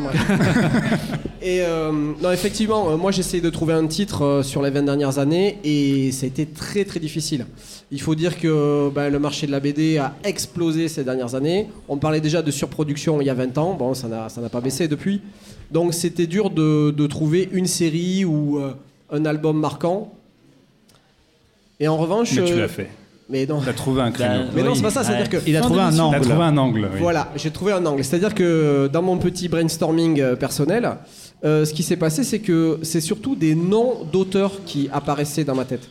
Et je me suis rendu compte que, en tout cas dans la BD adulte, ado-adulte, euh, c'est davantage les auteurs qui ont pris la place des personnages. C'est-à-dire qu'autant il y a 30 ans, il y avait des séries euh, comme, je sais pas, Largo Winch ou bien. euh, désolé. 13. Euh, bon, Largo Winch 13 ou même Landfust ou enfin voilà il y avait plein de séries qui même on va dire jusqu'à Torgal qui pouvaient euh, fédérer un large public. Aujourd'hui je trouve que quand on parle BD avec des adultes on va plutôt euh, rapidement leur conseiller des noms d'auteurs euh, plutôt que des noms de séries. Est-ce que tu as lu le dernier euh, Fab Caro Euh, Mm. désolé il y aura du name dropping aussi mais voilà donc Fab Caro euh, Bastien Vives euh, Frédéric Peters euh, et, euh, et du coup en élargissant comme ça un petit peu le, la réflexion, il y a aussi quelque chose qui s'est passé depuis 20 ans, c'est que euh, les personnages du, du- du patrimoine franco-belge ont été traités un peu comme font les Américains avec leurs personnages, c'est-à-dire qu'on a proposé à d'autres auteurs que les auteurs que les auteurs euh, traditionnels, classiques, de les reprendre. Chez Dupuis, Il y a un collègue qui. Est-ce qu'on pourrait applaudir, s'il vous plaît, Basile Bonsoir, Begri, qui Basile nous rejoint, Begri, dans la il est place. qui est tout à fait à l'heure, c'est parfait. Le dernier chroniqueur, un petit peu à la bourre. La ponctualité. On pourra parler- il est arrivé au bon sujet en tout Ponctualité de cas. papa. Voilà, c'est ça. Euh, chez Dupuis, par exemple, ils ont lancé très tôt. euh, de, de- enfin, ils ont proposé à des auteurs de faire leur version de Spirou. Et euh, ça, après, c'est quelque chose qui, qui a égrené. On a trouvé la même chose chez Lucky, avec, avec Lucky Luke, Ouais. avec euh, récemment, très récemment encore Corto Maltese. Et euh, ça montre que, en fait, aujourd'hui, un nom d'auteur fait autant vendre que euh, le nom fort d'un personnage. Et voilà, c'est la réflexion que j'avais. C'est-à-dire qu'aujourd'hui, euh, dans les 20 dernières années, il y a vraiment il y a des noms qui ont émergé et qui sont même euh, qui ont beaucoup plus de visibilité qu'avant. Je, pense par exemple à, à Riyad Satouf, Mm. qui, bon, après le gars est très très fort en, en marketing, mais vraiment quand il sort une BD maintenant, bon, ben, il est invité partout quoi. Euh, et euh, c'est quelque chose qu'on qu'on voyait pas avant. Après, vous allez me dire, oui, mais il n'y a que lui. Bon, moi, je me souviens d'avoir vu euh, Manu Larsenet euh, chez Laurent Ruquier, par exemple. Parce que. euh, À l'époque, Jadis. C'était dans les 20 dernières années. À l'époque de la télévision, vous vous souvenez de la télévision bon, Si, ok. Mais euh, voilà. Après, après, je me suis euh, penché sur. Enfin, je me suis penché. J'ai pensé au marché américain, qui est encore un, un- quand même un marché dominé par les personnages. Mais même là-bas, il Oui, y a des auteurs qui ont tu- émergé. Tu vois, t'as as Craig Thompson par exemple, euh, où on se dit est-ce que t'as lu le dernier Craig Thompson et juste comme ça C'est ça. Et puis, euh, en fait, le marché américain est énormément dominé par les super-héros. Mais dans ces 20 dernières années, il y a quand même des auteurs qui ont réussi à tirer leur épingle du jeu, à proposer autre chose que du super-héros, et ça a marché, et ils ont pu s'aimer. Donc, par exemple, euh, Robert Kirkman avec Walking Dead, Mm. bon, énorme réussite. Après, évidemment, le gars a pu faire plusieurs séries, dont du super-héros, je suis d'accord. Mais euh, il a proposé d'autres choses. Là, euh, cette dernière série, une série qui s'appelle Firepower, plus basée sur le kung-fu. Chris Samney. Cœur, cœur. Pardon. Et, euh, et, euh, et puis il y avait aussi. Bon, alors, bon, Invincible, oui, voilà. Invincible, ça, c'est du super-héros. Après, Mais, si- euh, ouais, si- j'allais dire, si on veut name dropper, euh, il y a aussi Marc Millar qui a vendu, Exactement. euh, qui a, qui vendu quasiment ouais. son nom à Netflix Oui, d'ailleurs, qui, les a, qui, qui- qui participe au, au financement de, de ces BD. Ouais. Donc c'est, c'est- ça fait partie de, de- de ces noms qui, qui, qui émergent. Toi, dans, dans- si, on, si on devait retenir en franco-belge quelques, euh, quelques exemples de, d'auteurs marquants comme ça en plus, et de, si on devait name dropper des albums, tu dirais quoi? Moi, je dirais euh, bah, euh, Bastien Vives et, euh, et sa troupe, on va dire. Bastien Vives et son orchestre. Donc, Bastien Vives, c'est clair. tout le monde va citer, enfin on a déjà cité ici plusieurs fois Lasman, mais l'album qui vraiment l'a fait connaître c'est Le goût du chlore. Moi l'album qui m'a vraiment mis une claque c'est Paulina, l'album sur la danse, et là je me suis dit ah oui, le gars est très fort quoi. Et donc voilà Bastien Vives. Après on pourrait dire aussi, euh, excusez-moi, Mathieu Bonhomme Non Mathieu Bonhomme, ouais ouais, ouais. Sur Lucky Luke quand même Non, Il a deux albums sur Lucky Luke Deux albums sur Lucky Luke. Et puis, euh, il y avait Fabien Vellman et, et Johan dans lesquels j'avais beaucoup d'espoir, mais qui, ont repris Spirou, par exemple. Mm. Mais je trouve qu'ils sont pas à la hauteur du premier album qu'ils avaient fait, qui était vraiment super, qui s'appelait Les Géants Pétrifiés. Après, on leur a confié les rênes de la série mère. Moi, je trouve que c'est un petit peu en dessous. Et puis euh, là, bon, les gars s'éclatent sur, euh, sur euh, euh, Super Groom, Super Groom. une version super-héros de Spirou. Bon, c'est plus, plus léger, quoi. Mais après, dans les auteurs à suivre, bon, dans l'humour, ben, il y a Fab Caro. Ouais. Voilà. Typiquement un bon exemple puisque Fab Caro, tout le monde lit, tout le monde connaît Fab Caro. Achète Voilà. le dernier Fab Caro, en, limite en s'en foutant du contenu quoi. C'est Fab. Caro donc on se dit que ça va être drôle et on y va. Donc là, les deux derniers, en plus, il y a une actualité brûlante. Il a sorti un roman photo avec Eric Judor. Oui. Qui s'appelle Guacamole Vaudou. Est-ce que tu le recommandes parce que je sais que tu l'as lu? Alors je l'ai lu effectivement, moi je le recommande, après je préviens. Voilà, moi je suis amateur de romans photoparodiques, donc j'ai beaucoup aimé. Euh, on retrouve en fait dans cet album euh, le côté euh, parodique de messages à caractère informatif. Ouais. Il y a plus un côté euh, euh, réussite en entreprise euh, grâce, grâce au vaudou. Et euh, donc c'est pas mal, ouais, non, c'est très sympa. Et je recommande plus chaudement, mais je sais ce que vous allez dire, c'est pour les boomers. Son dernier roman, le dernier roman de Fab Caro, Le samouraï le sa- ouais, Samouraï. Ouais, Est-ce qu'il y a des images Non. Mais Tu pourras pas le lire, Alex. Ah, t'inquiète. Désolé. Merde, je peux vrai, pas ça, le lire, Je, je sors des limites de ma chronique, mais euh, Je l'ai lu dans le train en venant. Je me suis dit, bon, je vais le commencer. Bon, j'ai tout lu. hein. Voilà, j'ai tout lu en 4 heures. C'est très très bon, euh, c'est très très drôle. Voilà, il est très très un très très bon raconteur d'histoire. C'est comme ça qu'il se définit de toute façon. Il se définit pas comme auteur de BD, il se définit comme raconteur d'histoire. Donc ça peut être de la BD, ça peut être du roman. Ouais, puis c'est quelqu'un qui a complètement euh, outrepassé son cadre de base, parce que cette année, on a eu le film Zag Zag Zag Zag, Oui. qui a été adapté dans deux versions Il y a à eu le Paris. discours aussi. Il y a eu le discours aussi. Ouais. Enfin, c'est Le quelqu'un discours qui a qui a eu explosé. une chouette Tout, pièce hein. de théâtre. ouais, Son premier de roman euh, qui s'appelle Figurec va être adapté par Nicolas et Bruno, les gars qui faisaient message à caractère informatique. Et qui avait fait une version de Zag Zag Zag Zag Voilà, sur scène ouais, ouais. aussi. Et puis il y a aussi une pièce, euh, la mou... je sais plus si c'est euh, moins qu'hier, plus que demain euh, sur euh, Oui. Canal+. Oui, sur Canal Plus, il y a des, y a, il y a des, des- Des- un programme court en Ouais. animation tiré de Open Bar et un programme court en live. Ouais. C'est euh, ouais, plus Moins qu'hier, plus que demain. Un peu scène de ménage, mais Un peu moins pire. Et, toi, et Basile, en tant qu'éditeur, c'est- est-ce que tu sens qu'il y a un espèce de renouveau euh, Oh, le mec met les pieds dans le plat. il vient d'arriver, mais bon, Ah, le- voilà, le mec bonjour. arrive, Vas-y, éclaire-nous Quelle pression. Un, un renouveau de quoi en fait? Non, mais pas un renouveau, mais Une- plus une euh, montée en puissance des, des- des auteurs par rapport aux albums. Est-ce que tu es d'accord avec Guillaume ou Est-ce pas que du tu as l'impression dans, dans- dans ton travail que euh, finalement maintenant on mise davantage sur les noms des gens plutôt que sur les noms des séries? Sur le marché franco-belge, oui, parce que de plus en plus la série à papa euh, 48cc, donc euh, couleur cartonnée, et, euh, a du mal à se mettre en place. Donc les séries classiques, les qu'on voyait beaucoup à la fin des années 80-90, euh, qui ont connu un peu de crise au début des années 2000, continuent bah, d'avoir du mal en fait à recruter un, nouveau public. C'est un public vieillissant. Et pour euh, un euh, Undertaker de d'Horizon et Ralph Meyer qui marche vraiment bien, il y a beaucoup de séries qui se plantent en fait. Donc oui, il y a, euh, en tout cas médiatiquement, euh, on parle de plus en plus de grands romans graphiques, ça occupe de plus en plus de, place dans les esprits et tout. Après, euh, euh, c'est pas forcément ce qui fait vivre le secteur non plus, contrairement à ce qu'on pourrait penser. Le manga en fait sert à financer la création française pour grande partie. Euh, mais oui, en ce moment, en, en France, c'est une BD sur deux qui est vendue, c'est un manga. Oui, voilà, oui. Et euh, c'est surtout, enfin, les, les chiffres ont explosé. C'est plus 50% de mangas vendus sur euh, cette année, et qui était exceptionnel, enfin, sur l'année précédente. Donc ça continue de, de cartonner là-dessus. Donc ce qui est intéressant de voir, c'est plus la génération qui a bouffé du manga et du comics. Donc on parlait de Vives, Michael Mm. Sans-la-Ville et tout ça. Euh, Jim Bishop, tous ces gens qui arrivent après, qui vont essayer de, bah, de faire vivre la création française et de euh, et d'influencer peut-être en retour le manga. hein. Euh, La plupart des mangaka, ils ne jurent que par Bilal et Mobius, qui sont des auteurs euh, bah, français. Donc euh, ça serait bien aussi qu'on renvoie l'ascenseur.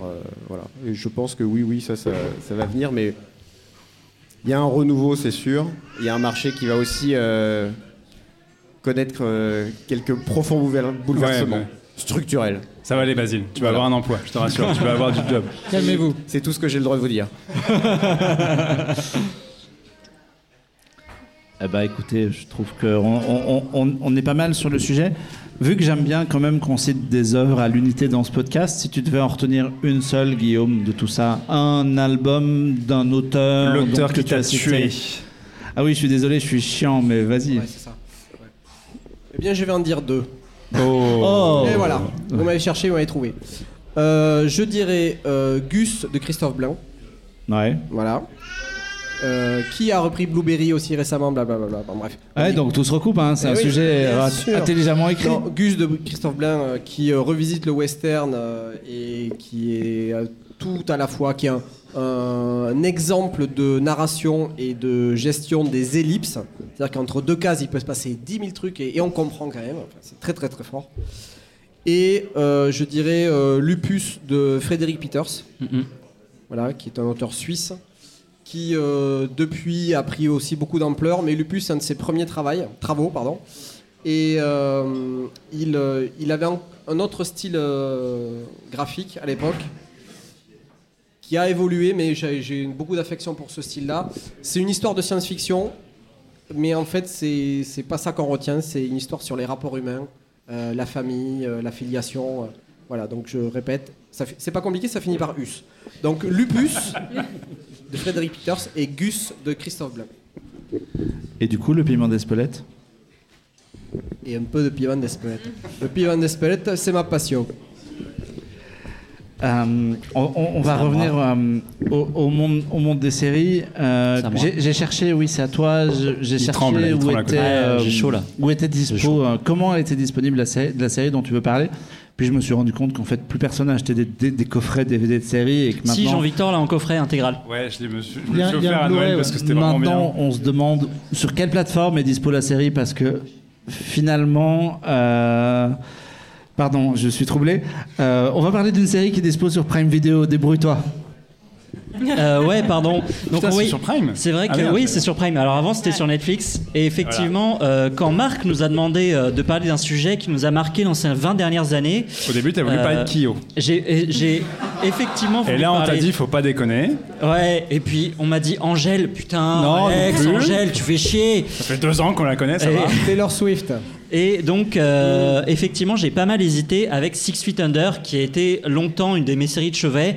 Et euh, en fait, j'ai décidé de m'orienter sur ma deuxième plus grosse claque euh, télévisuelle, enfin ma première, mais qui est en fait, bon bref, la deuxième quoi. Scène de ménage. Si quelqu'un a compris Euh, euh, le hashtag, n'oubliez vous pas. avez tout ça. compris.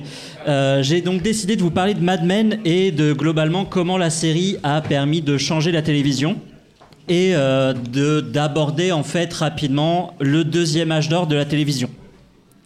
Donc Mad Men, euh, c'est série américaine que vous connaissez évidemment, diffusée sur la chaîne AMC, dont Mathieu a parlé tout à l'heure sur Ibicon. Vous voyez, tout se recoupe. Ouais, le podcast est tellement bien le- écrit. waouh, Ouais, Happy. Hour Ouais. Cinematic Universe, euh, créé par Matthew Weiner, qui raconte donc la vie personnelle et professionnelle de Don Draper, euh, directeur créatif de l'agence de publicité Sterling Cooper depuis les années 60, puisque la première saison commence euh, en 1960 jusqu'en 1970.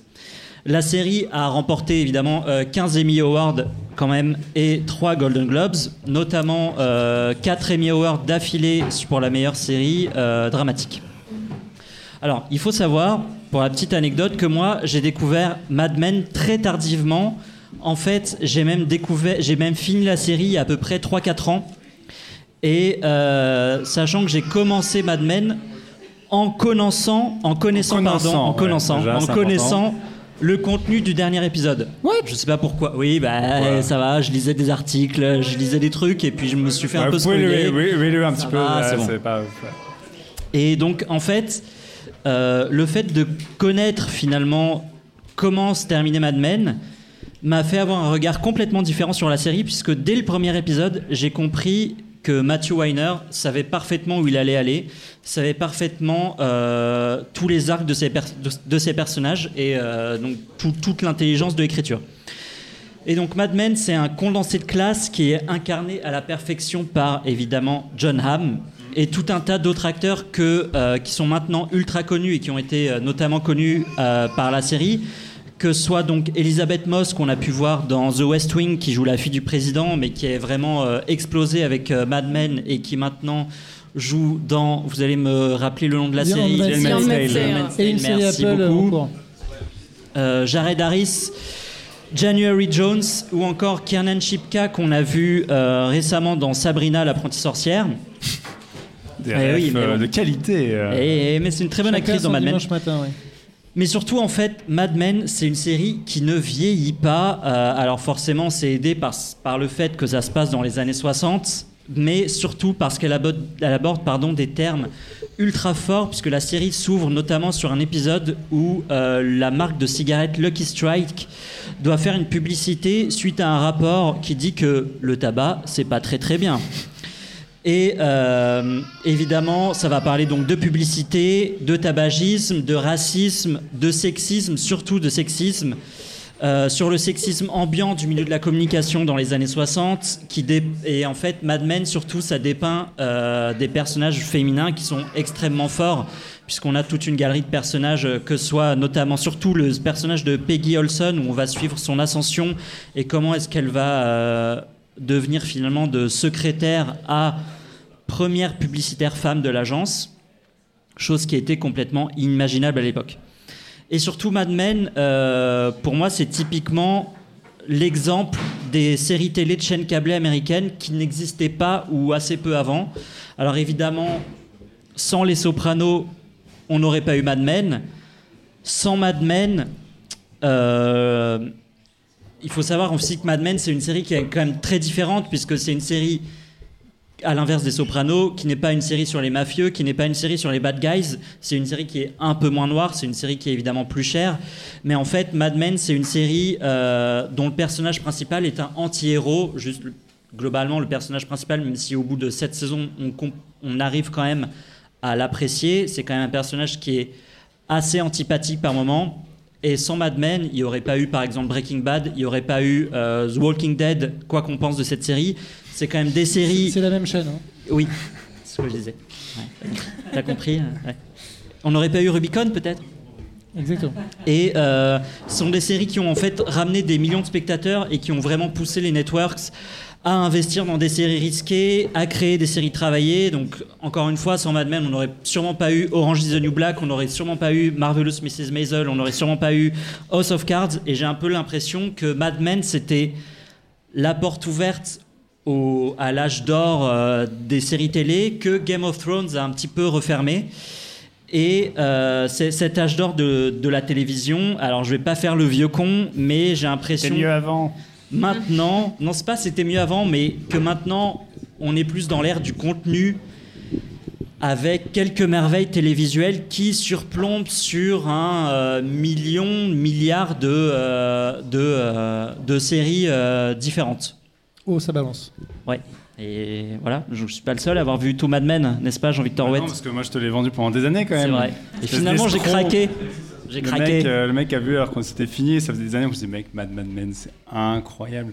Non mais effectivement, moi, je suis bien sûr d'accord avec toi sur tout ce que tu as dit, mais en fait, ce qui est assez intéressant, c'est que Mad Men, on pourrait se dire c'est une série historique, euh, on suit effectivement un personnage qui est détestable, etc. Et ce qui est très très puissant dans la série, c'est tout le rapport euh, qu'on a justement à l'histoire, ou concrètement tout ce que raconte la série, et notamment le, le parcours de- des personnages principaux, enfin des personnages féminins qui sont très forts.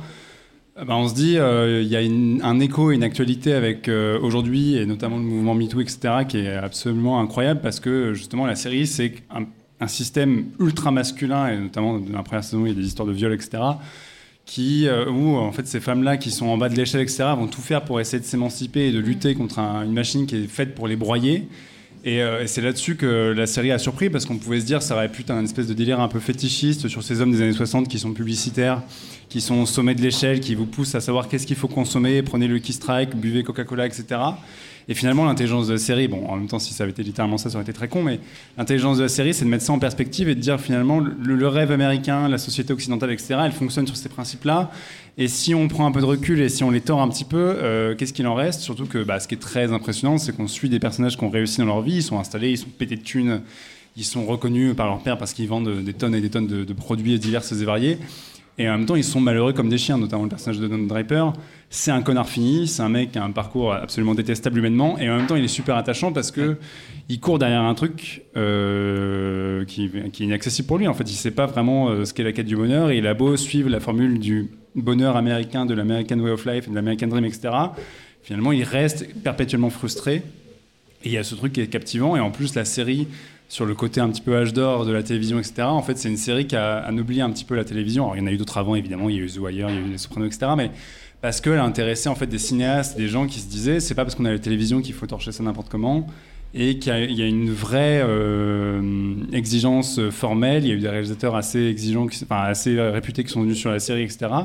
Et euh, il y a eu des références en fait constamment. Il y a notamment un épisode dans la dernière saison qui est un hommage continu à 2001 l'Odyssée de l'espace parce qu'il y a l'ordinateur qui arrive, à la fin des années 60, début des années 70, et, ils reçoivent pour la première fois de leur carrière un ordinateur dans leur bureau, et pour eux c'est la fin. En fait, ils se disent on va se faire remplacer par des machines. Et l'ordinateur à l'époque, évidemment, c'est un truc gigantesque qui prend une pièce et qui a vraiment la taille, enfin la forme d'un bloc. Et ça ressemble au monolithe, euh, au monolithe de 2001. Et d'un seul coup, en fait, tout l'épisode est tourné avec cette référence-là, etc. Donc c'est perpétuellement conçu comme ça. Et tu as une vraie intelligence dans la construction.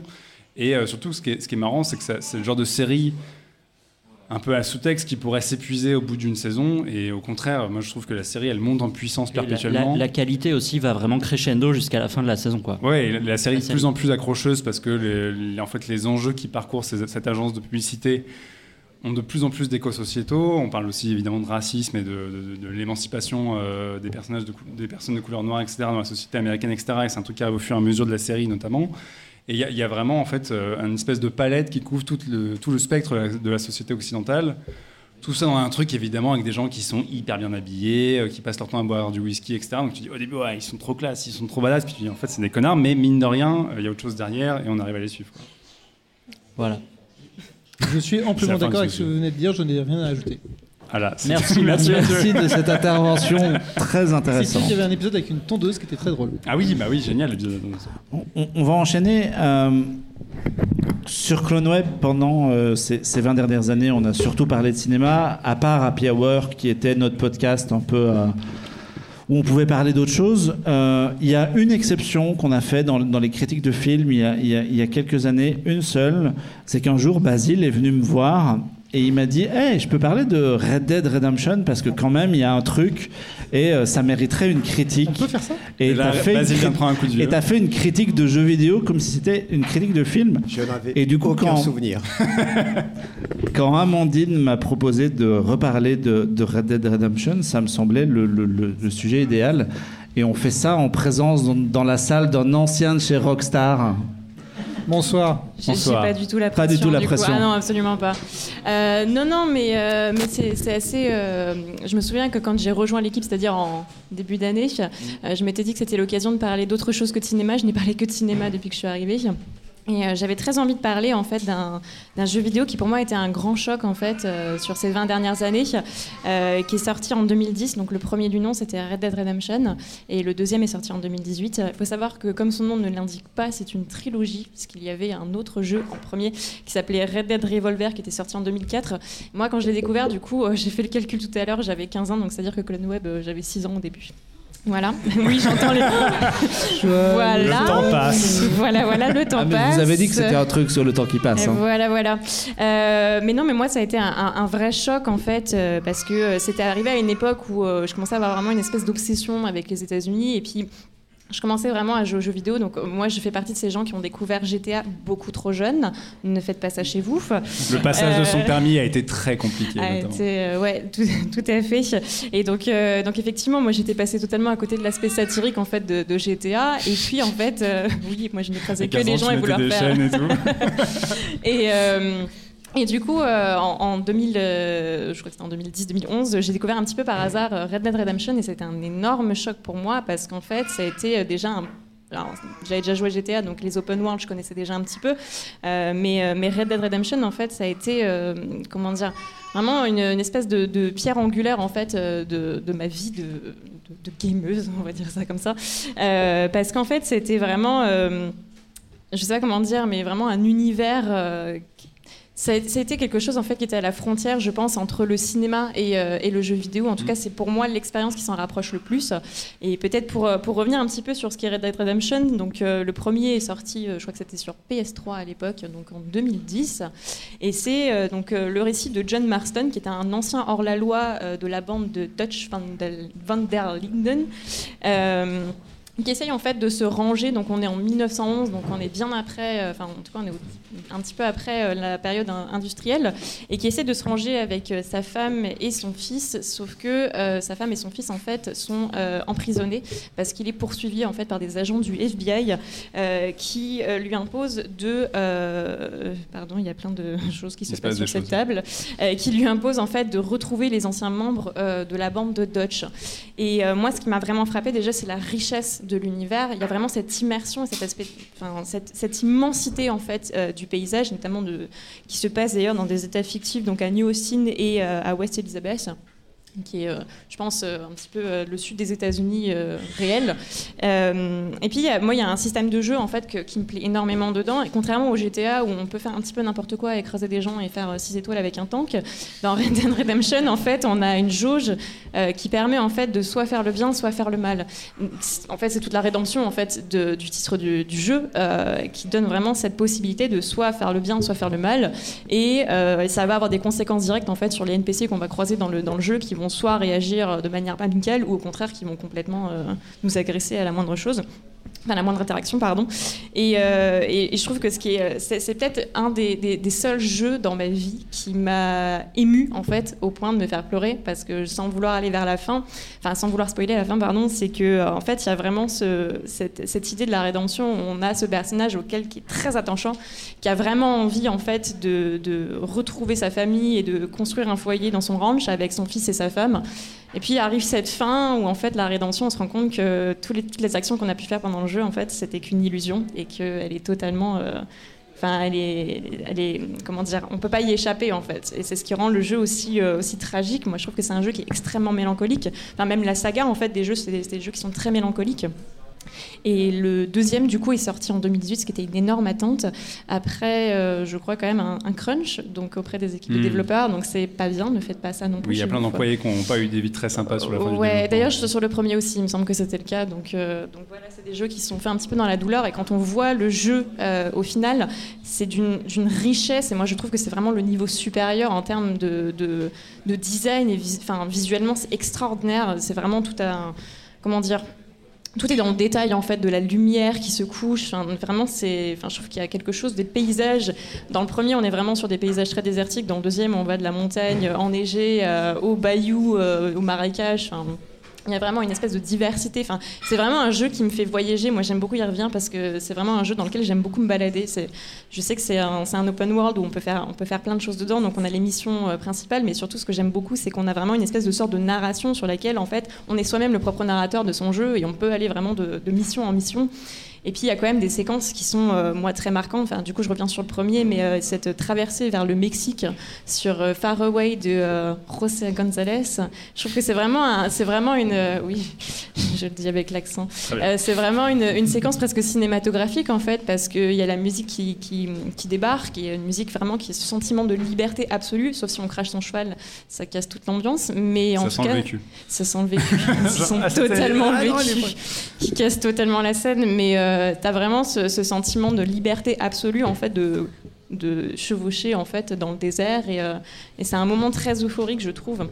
Et dans, et dans le deuxième, moi, ce, que, ce qui me plaît énormément, c'est que du coup, c'est la, c'est pas la suite, du coup, mais on se passe avant les événements euh, de 1901, de 1911, pardon. On est en 1899, donc on est vraiment à la à- aux prémices en fait de l'industrialisation, enfin on est en plein de même industrialisation, et, euh, et du coup on se retrouve avec un autre personnage qui s'appelle Arthur Morgan et qui aussi fait partie, euh, enfin qui est le droit d'ailleurs de Dutch der je vais y arriver, euh, donc qui est le grand bandit euh, du, premier jeu. Et euh, il y a quelque chose, moi je trouve, de- d'extrêmement mélancolique parce qu'en fait, on est face à des personnages et des grands mythes de l'Ouest, notamment celui du hors-la-loi en fait, et comment ces, ces- ces hors-la-loi existent encore dans une Amérique en fait qui n'a plus envie euh, de, de les voir exister Mm. parce qu'on est vraiment dans une période d'industrialisation. Et je trouve qu'il y a quelque chose de profondément triste dans le film qui s'accompagne d'ailleurs de cette musique aussi euh, très, euh, très douce. Et euh, je trouve que la bande son est extraordinaire, que ce soit dans le premier jeu ou le deuxième jeu. Enfin, c'est vraiment quelque chose de très immersif. Et puis il y a aussi quelque chose moi qui me plaît beaucoup, c'est que dans, le deuxième jeu en tout cas, c'est que ils osent aller vers un espèce d'aspect horrifique que le premier mettait un petit peu en avant euh, dans certaines zones du jeu où on avait des maisons hantées mais que c'était pas totalement assumé. Et dans le deuxième, Rockstar aime beaucoup faire ça, c'est faire des Easter eggs. Donc si vous avez joué à San Andreas et vous allez chercher les extraterrestres, ben, c'est un peu la même chose dans Red Dead Redemption 2 où vous avez des fantômes, vous avez euh, des choses très étranges, dans des... vous avez des rencontres avec des rednecks pas hyper sympas euh, si vous entrez dans des maisons. Sachant que le premier avait déjà eu une extension zombie aussi. Undead, euh, Il y Undead pas- il y avait Nightmare. pas ouais. une souquette avec un mec qui, avec un cannibale? Dans le premier ou le deuxième? Dans le premier? Il me semble, ouais. Ouais. Bah dans le deuxième, euh, il y a des vampires, il y a plein Ouais, de. Et je trouve que le, le côté assumé vraiment de. Enfin, ce côté assumé euh, horrifique est, hyper intéressant. Notamment, il y a toute une zone de jeu où en fait tu, tu descends et euh, d'un coup, dès que la nuit tombe, en fait, je trouve que le jeu devient vraiment hyper, hyper bizarre où espèce de brume euh, inquiétante. Mais en tout cas, moi, ça a été vraiment un grand choc que j'ai jamais retrouvé dans d'autres jeux. En fait, c'est vraiment une expérience sensorielle euh, qui, moi, m'émeut beaucoup. Et, euh, et comme je le disais, en fait, j'y reviens souvent tout simplement parce que c'est des paysans et il y a tellement. Enfin, je trouve que l'univers est tellement riche que ça fait. Bah, le jeu est sorti en 2018, donc ça fait 4 ans que je continue d'y jouer de temps en temps, juste pour aller explorer des nouvelles choses. cheval, ouais, ouais, ouais, non, mais euh, je trouve que c'est c'est hyper agréable en fait de se dire bon tiens, euh, je vais jouer 10 minutes et en fait tu te fais ta petite balade et, euh, et voilà, tu. tu Et il est finis. 2h du matin. Et il est 2h du matin et en fait tu heures. passer 2 heures à, marcher à pied. Mais euh, en tout cas voilà, moi c'était, je suis très contente de pouvoir parler de, de ce jeu-là qui était euh, un, qui est, qui est toujours d'ailleurs un de mes grands jeux préférés. Et, et toi, Basile, tu y retournes parfois à Red Dead Redemption? Après cette critique sur CloneWeb, Je l'ai jamais fait. le, le 1, tu parles ou du, du 2 Les Celui que deux, tu les veux, deux, j'ai plus le temps de jouer de toute façon, mais le 2, je l'ai jamais. Désolé. ça c'est le 20 ans. Le jeu, je le 2, je l'ai jamais terminé.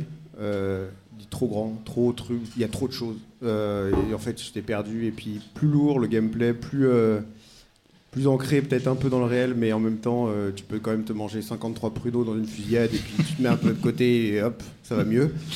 Et donc, c'est un peu entre arcade. Alors que le premier était plus arcade, plus facile, tu, pouvais, tu pouvais galoper en cheval sans, trop de soucis. Là, euh, dans le 2, j'ai le souvenir de m'être euh, quand même gaufré euh, à plusieurs reprises, c'était un peu frustrant. Et surtout, non, c'est, il, est, sublime, c'est vrai, les ambiances sont magnifiques, t'as du, du gothique sudiste, enfin, il y a absolument tout. De ce que j'ai pu voir, je pense que j'ai fait peut-être le premier quart du jeu, quelque chose comme ça. Mais c'est trop, en fait, c'est trop. Et quand tu penses que les types ont crunché sur, bon, je sais pas, 18 mois de leur vie là-dessus, qu'il y a un type, et c'est vrai, qui a codé, euh, la, enfin, qui a fait la petite ligne de code pour que les couilles des chevaux se rétractent en fonction de la température. Ouais, c'est vrai. Bon, c'était bien nécessaire, quoi. Il a pas vu sa femme et ses gosses pendant 4 mois de sa vie. puis, euh, alors ça a fait rire les gens sur Reddit et tout, et c'est- c'est c'est vrai, je vais vérifier, moi c'est c'est vrai, mais euh, Mais il y a un joueur que ça a fait triper sur Terre. voilà, c'est ça. un. Mais c'était, pour moi, c'était trop cette indigestion. Mais en même temps, c'est aussi une période de la vie. C'est-à-dire que si je l'avais eu à, à 18 ans, je pense que je l'aurais poncé Oui, parce que le premier, le premier t'a fait phaser. Le, le premier, j'ai vraiment passé beaucoup, beaucoup, beaucoup, beaucoup, beaucoup de temps dessus. Je l'avais terminé et je- j'arpentais la carte alors que j'avais rien fait. J'ai fait le, le, le DLC, oui, avec les zombies et la chupacabra. Euh, oui, la, la chèvre mythique à, à capturer, je l'ai fait aussi dans tous les sens. Et il est sublime. Je préfère le premier en fait. Je resterai sur le premier qui était peut-être euh, encore assez accessible. Le deuxième, c'est plus une expérience où euh, moi j'étais sur la touche. Ça fait pas de lui un moins bon jeu, mais euh, je pouvais plus quoi. Je pouvais plus suivre. C'est vrai que le, le deuxième a cette réputation de colosse au pied d'argile où euh, ils ont tellement voulu pousser le détail Bah, du c'est ça. réalisme. Enfin, moi, c'est ce que j'avais lu sur le net où il disait qu'il y a un moment, ça devient absurde typiquement quand tu peux dépecer les animaux, mais quand tu le fais, ça prend une animation de 18 secondes Ouais. où tu peux plus rien faire et typiquement il y a un, un ennemi qui arrive qui te tire dessus, tu peux pas couper l'animation et tu meurs parce que voilà.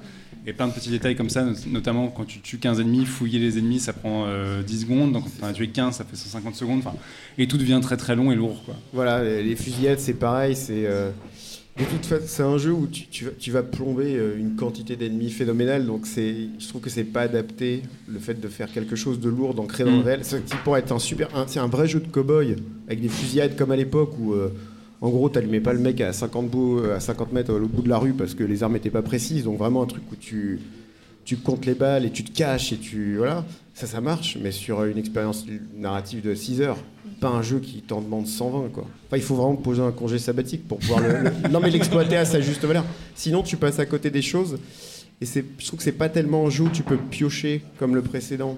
T'as as quand même une intro qui est très longue de- dans la neige, ça, où t'es obligé, t'es obligé de te la fader, c'est normal. Mais c'est très très euh, très très guidé par le narratif. C'est- vraiment très cinématographique. Enfin, c'est même un peu trop cinématographique. Et si t'as pas euh, ouais, euh, trois heures devant toi chaque soir pour. euh, tu peux pas allumer la console ou le PC et, euh, et te faire genre juste une petite session, genre ah, une petite demi-heure et puis j'éteins. C'est non. Ouais. T'en as- pour Chaque fois, heures. tu sais que tu vas te fader un truc Mais qui va être long, Trois quoi. heures, ouais, c'est Où trouvez-vous le temps? Je, je ne comprends pas. Bah. Il y, a- y a 20 il y a 20 ans, quand ce site internet a été fondé, vous aviez tous plein Ah, ça, de on temps en avait du temps. hein. pour jouer, pour jouer les nerds, et depuis, vous êtes tous devenus des vieux darons très très occupés par des enfants. Ça. remercie je- pour le vieux. On, on va euh, conclure la, la première partie de ce podcast avec euh, un hommage à l'un de mes artistes préférés. Parce que euh, déjà, finir le Attention, il podcast sort son dessus- papier. Il parle pas de moi. Finir Il le podcast dessus, c'était un- un- c'était pratique parce que tu es arrivé à la bourre, mais en- dans la pratique, en réalité, ça me semblait cool de terminer là-dessus. Euh, c'est un, un dessinateur de comics qu'on aime beaucoup et qui est disparu beaucoup trop tôt, en, en- il y a 6 ans, en 2016. Voilà. Il y a des Euh, notes. j'ai fait un Vous la petit- sentez la bonne ambiance là J'ai écrit un petit texte, euh, ça va aller vite. Il fallait que j'écrive un petit Il y a texte. 5 pages là. Non. Encore 12, pas d'interlignage. Alors, ça s'appelle Hom- Ça s'appelle Hommage à Darwin Cook. J'aurais aimé parler. Attends, je sais pas si je peux. Ouais, prends-le. Mais c'est pas une soirée slam. J'aurais aimé parler de ces 20 dernières années et pourquoi pas rêver des 20 prochaines. Malheureusement, tout s'est arrêté en 2016. Mais comme cela avait commencé un peu avant 2002, pas beaucoup plus tôt, mais enfin on peut compter 15 bonnes années, le temps pour ce type de débarquer discrètement, de devenir un monstre de la BD et mon dessinateur préféré, et ce à tout jamais. Oui, Darwin Cook, c'est de toi que je parle. Toi qui aurais dû continuer à m'enchanter avec tes histoires et tes images, si cette saloperie de cancer ne t'avait pas emporté il y a maintenant 6 ans. Cette année, tu aurais fêté tes 60. C'est la mort d'artiste qui m'a le plus foutu en l'air, et je crois que ce vide que tu as laissé, je ne pourrai jamais le combler. Tu as bien quelques héritiers et héritières graphiques, des Chris Samney, des Elsa Chartier, mais c'est toi que j'aimais lire par-dessus tout. Aujourd'hui, je ne peux plus, je ne peux plus que te relire, comme on feuillette un album photo d'un proche disparu. Le plaisir reste intact, plus précieux encore peut-être, comme on apprécie une denrée rare. Ce que tu nous as légué, et ne soyons pas bégueules, tu as quand même pris le soin de nous laisser une belle œuvre, et suffisamment riche pour qu'on y découvre à chaque fois une nouvelle trouvaille qui nous avait échappé à la première, seconde ou troisième lecture. Comme pas mal d'artistes, tu es venu, puis revenu à la BD. Une tentative, un faux départ, une incursion, et puis une carrière variée, de la pub à la direction artistique en passant par l'animation. Quand tu as enfin fait ton retour dans le 9e art, ta véritable entrée, tu étais un artiste aguerri, prêt à en découdre, bien déterminé à tout donner pour enfin te livrer corps et âme à ce terrain ingrat. Tu nous avais quand même déjà régalé lors de ton passage chez Warner Animation, en storyboardant sur les séries Batman et Superman de ton ami Bruce Timm, sans parler de ce générique complètement maboule pour Batman Beyond, que tu avais animé pratiquement tout seul et composé sur ton petit Mac perso chez toi. C'est véridique, euh, Warner n'était pas équipé en ordinateur à l'époque. Je ne raconterai pas ton parcours d'auteur par le menu, disons simplement que tu as débarqué avec Batman, puis Catwoman, avant de te faire véritablement remarquer sur ton opus de 400 pages, The New Frontier, cette œuvre qui, tranchait tant dans le paysage super-héroïque de l'époque. Tu avais eu l'idée saugrenue de revenir aux fondamentaux, à savoir montrer des héros accomplir des actes héroïques, tout en revisitant un pan entier de l'histoire de DC Comics et de l'Amérique des années 50 et 60. Quel contraste par rapport à la médiocrité ambiante faite de crossovers imbitables, de récits poisseux, bêtes, minables, où on perdait le compte des viols, démembrements, dialogues insipides, intrigues racornies à l'action fadasse. Tu étais déjà à part, déjà intemporel, déjà à contre-courant des effets de mode. Après, il se passa des choses à droite à gauche, et puis bien sûr ton apothéose, les adaptations des romans noirs de Donald Westlake mettant en scène cette formidable brute de Parker. Pourquoi j'aime ton travail plus que tout, Darwin? Parce que tu es une synthèse, mais pas un compromis. Tu as compris la narration dessinée avec Alex Toft, Harvey Kurtzman et Jim Steranko. Modeste que tu étais, tu disais leur avoir simplement tout piqué, et tu ne tarissais pas d'éloges envers ton ami Bruce Timm, qui t'avait lui aussi largement inspiré. Mais Bruce, lui, tenait le même discours à ton égard. Modeste, mais aussi assuré, car tu savais précisément ce que tu voulais, et rien ne t'importait plus que le sérieux avec lequel tu te consacrais à ton art. Pas de compromis donc, pas de demi-mesure, ce qui t'a conduit à te brouiller avec à peu près tout le monde dans le milieu de Marvel à DC. Sans parler de ceux, qui sans parler de ceux qui t'avaient fait des crasses.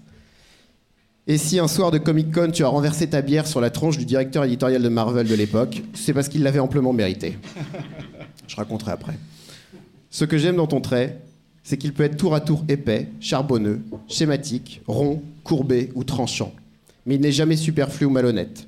Jamais tu n'as triché, à camoufler des défauts par une profusion brouillonne, comme c'était la mode chez tes confrères superstars à tes débuts. Tu as toujours évoqué, suggéré, plutôt que bêtement et platement illustré de façon pseudo-réaliste. Synthèse là encore. Tu savais jouer à la perfection sur la variété des cadrages et des échelles, passer d'une silhouette microscopique à un détail abstrait en très gros plan, compter sur la puissance de l'ellipse pour permettre au lecteur de recoller les morceaux. Comme un jazzman virtuose, tu savais exploiter toute la gamme plutôt que les trois pauvres mêmes notes ad nauseam. Quand je te lis, mon cerveau s'allume, s'électrise, galvanisé par les transitions que tu me proposes, par ces dilatations temporelles que tu imagines, par ces instantanés où tu figes l'action. Toutes ces vignettes qui semblent si évidentes lorsqu'on les découvre sur la page, sans jamais sacrifier le spectacle à l'expérimentation. Modestie toujours de l'entertainer, l'amuseur comme tu te définissais. Artisan de génie, tu l'étais indubitablement, mais artiste tout court et à part entière, tu l'étais aussi, et tu le demeures, car ton œuvre restera intemporelle, bien au-delà du fugace divertissement que tu cherchais simplement à procurer. Dans le galbe d'une joue de personnage féminin exécuté d'un parfait coup de pinceau, dans l'ovale d'un œil rieur ou le trait épais qui devient un sourcil dense et menaçant, tout ton graphisme me ravit et réside à jamais dans la bibliothèque d'images de ma mémoire. Parfois, je pense à ces projets qui auraient pu, qui auraient dû voir le jour, et je me fais un peu de mal. Revengeance, une histoire à Jill Thompson résolument méchante dans le Toronto des années 80 qui s'inspirait de ta vie. The Big Blue, une suite spirituelle de New Frontier, sans héros encapés, mais avec des robots géants, on aurait gagné au change. Ou encore cette histoire sans titre dans un format géant où tu devais concevoir tout un monde art déco rétro-futuriste rempli de gratte-ciel. On ne les lira jamais, mais on peut toujours te lire ou te redécouvrir. Commencer par le premier par cœur, Le Chasseur. Jeter un œil à The Twilight Children, ta collaboration avec Gilbert Hernandez, empreinte de réalisme magique. Se refaire New Frontier en entier ou feuilleter juste le premier chapitre à base de dinosaures se plonger dans Catwoman, que ce soit le délicieux one-shot, le dernier braquage ou la série régulière d'Ed Brubaker. Darwin, tu n'es plus, mais dans, mais dans, nos rétines, ta signature demeure éternelle. Bravo, bravo.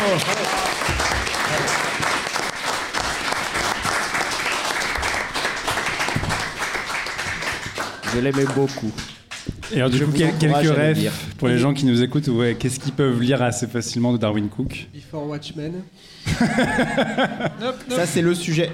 J'ai tout lu de Darwin Cook. J'ai vraiment tout lu de Darwin Cook. Je suis allé chercher tous les trucs et les machins. Le seul truc que je me suis refusé à lire pour des raisons éthiques, c'est son Before Watchmen.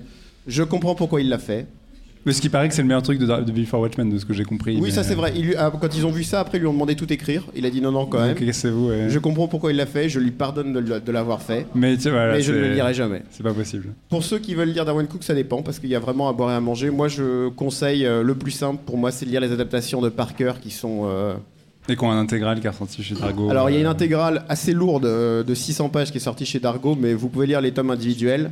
Ils sont tous très bien, ils sont tous assez différents dans des styles graphiques assez différents, mine de rien. Mais si tu vas chez ton libraire ou la Fnac la plus proche, a priori, la, brique de 600 pages. Voilà, ça sera la brique. Euh, c'est un investissement que vous ne regretterez pas si vous aimez les polars, ça c'est mm. sûr. si vous aimez les super-héros, bah ma foi. New Frontier, c'est dispo?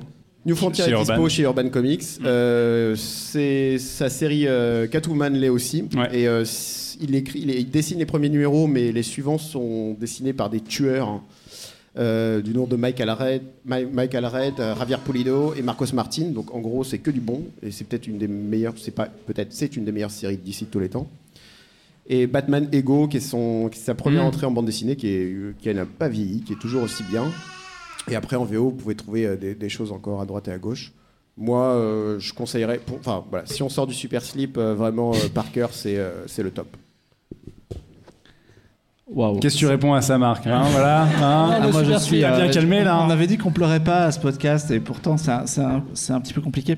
on va. On, on va conclure cette première partie, puisque comme on est en public, je voulais qu'on termine de manière un peu joyeuse et euh, pour ça, j'ai fait appel au Julien Lepers de la pop culture.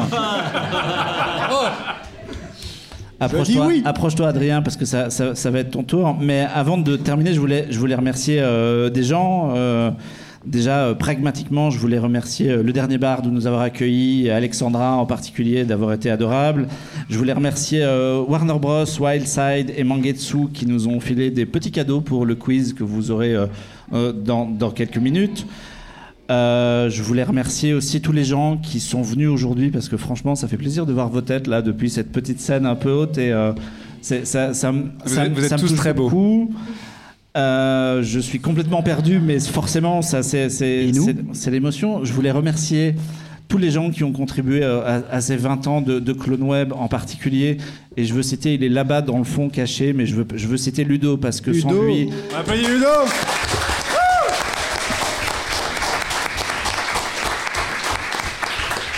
si le site est aussi beau, c'est grâce à lui. Sans son aide sur mille trucs, on n'en serait pas là. Je veux, je veux, je veux citer évidemment mes, mes, copains de Happy Hour et Alexandre et Jean-Victor en particulier, parce que mine de rien, euh, oh, ça, ça, ça, fait un petit moment.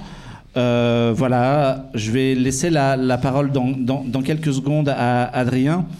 Euh, le, le, cinéma, c'est c'est souvent un, un art qui a. C'est une grande famille. C'est exactement là-dessus que je, je voulais terminer, puisque plusieurs franchises nous ont euh, mis en avant les valeurs familiales, le la, la famille au cinéma. Ça, ça, a, toujours- ça a toujours été, euh, été quelque chose. Et, et moi, je considère que, euh, que Clone Web, c'est pas juste des copains ou des collègues, c'est ma famille. Et euh, Ah, sacré baboulinet. pas- oui, et euh, La version belge. je- Voilà, donc je voulais vous remercier tous d'être ma famille. Et euh, une chose est sûre, c'est que quoi qu'il arrive, ma famille, c'est ma forteresse. Merci de nous avoir écoutés. On va aller boire de l'alcool parce que je pense qu'on l'a bien mérité. Euh, on se retrouve le mois prochain pour un, pour un happy hour qui sera complètement normal euh, en mode apéro dans, dans, dans, dans un appart. D'ici là, ben, portez-vous bien. Merci encore à tout le monde. Et puis, euh, à bientôt. Salut Bonus.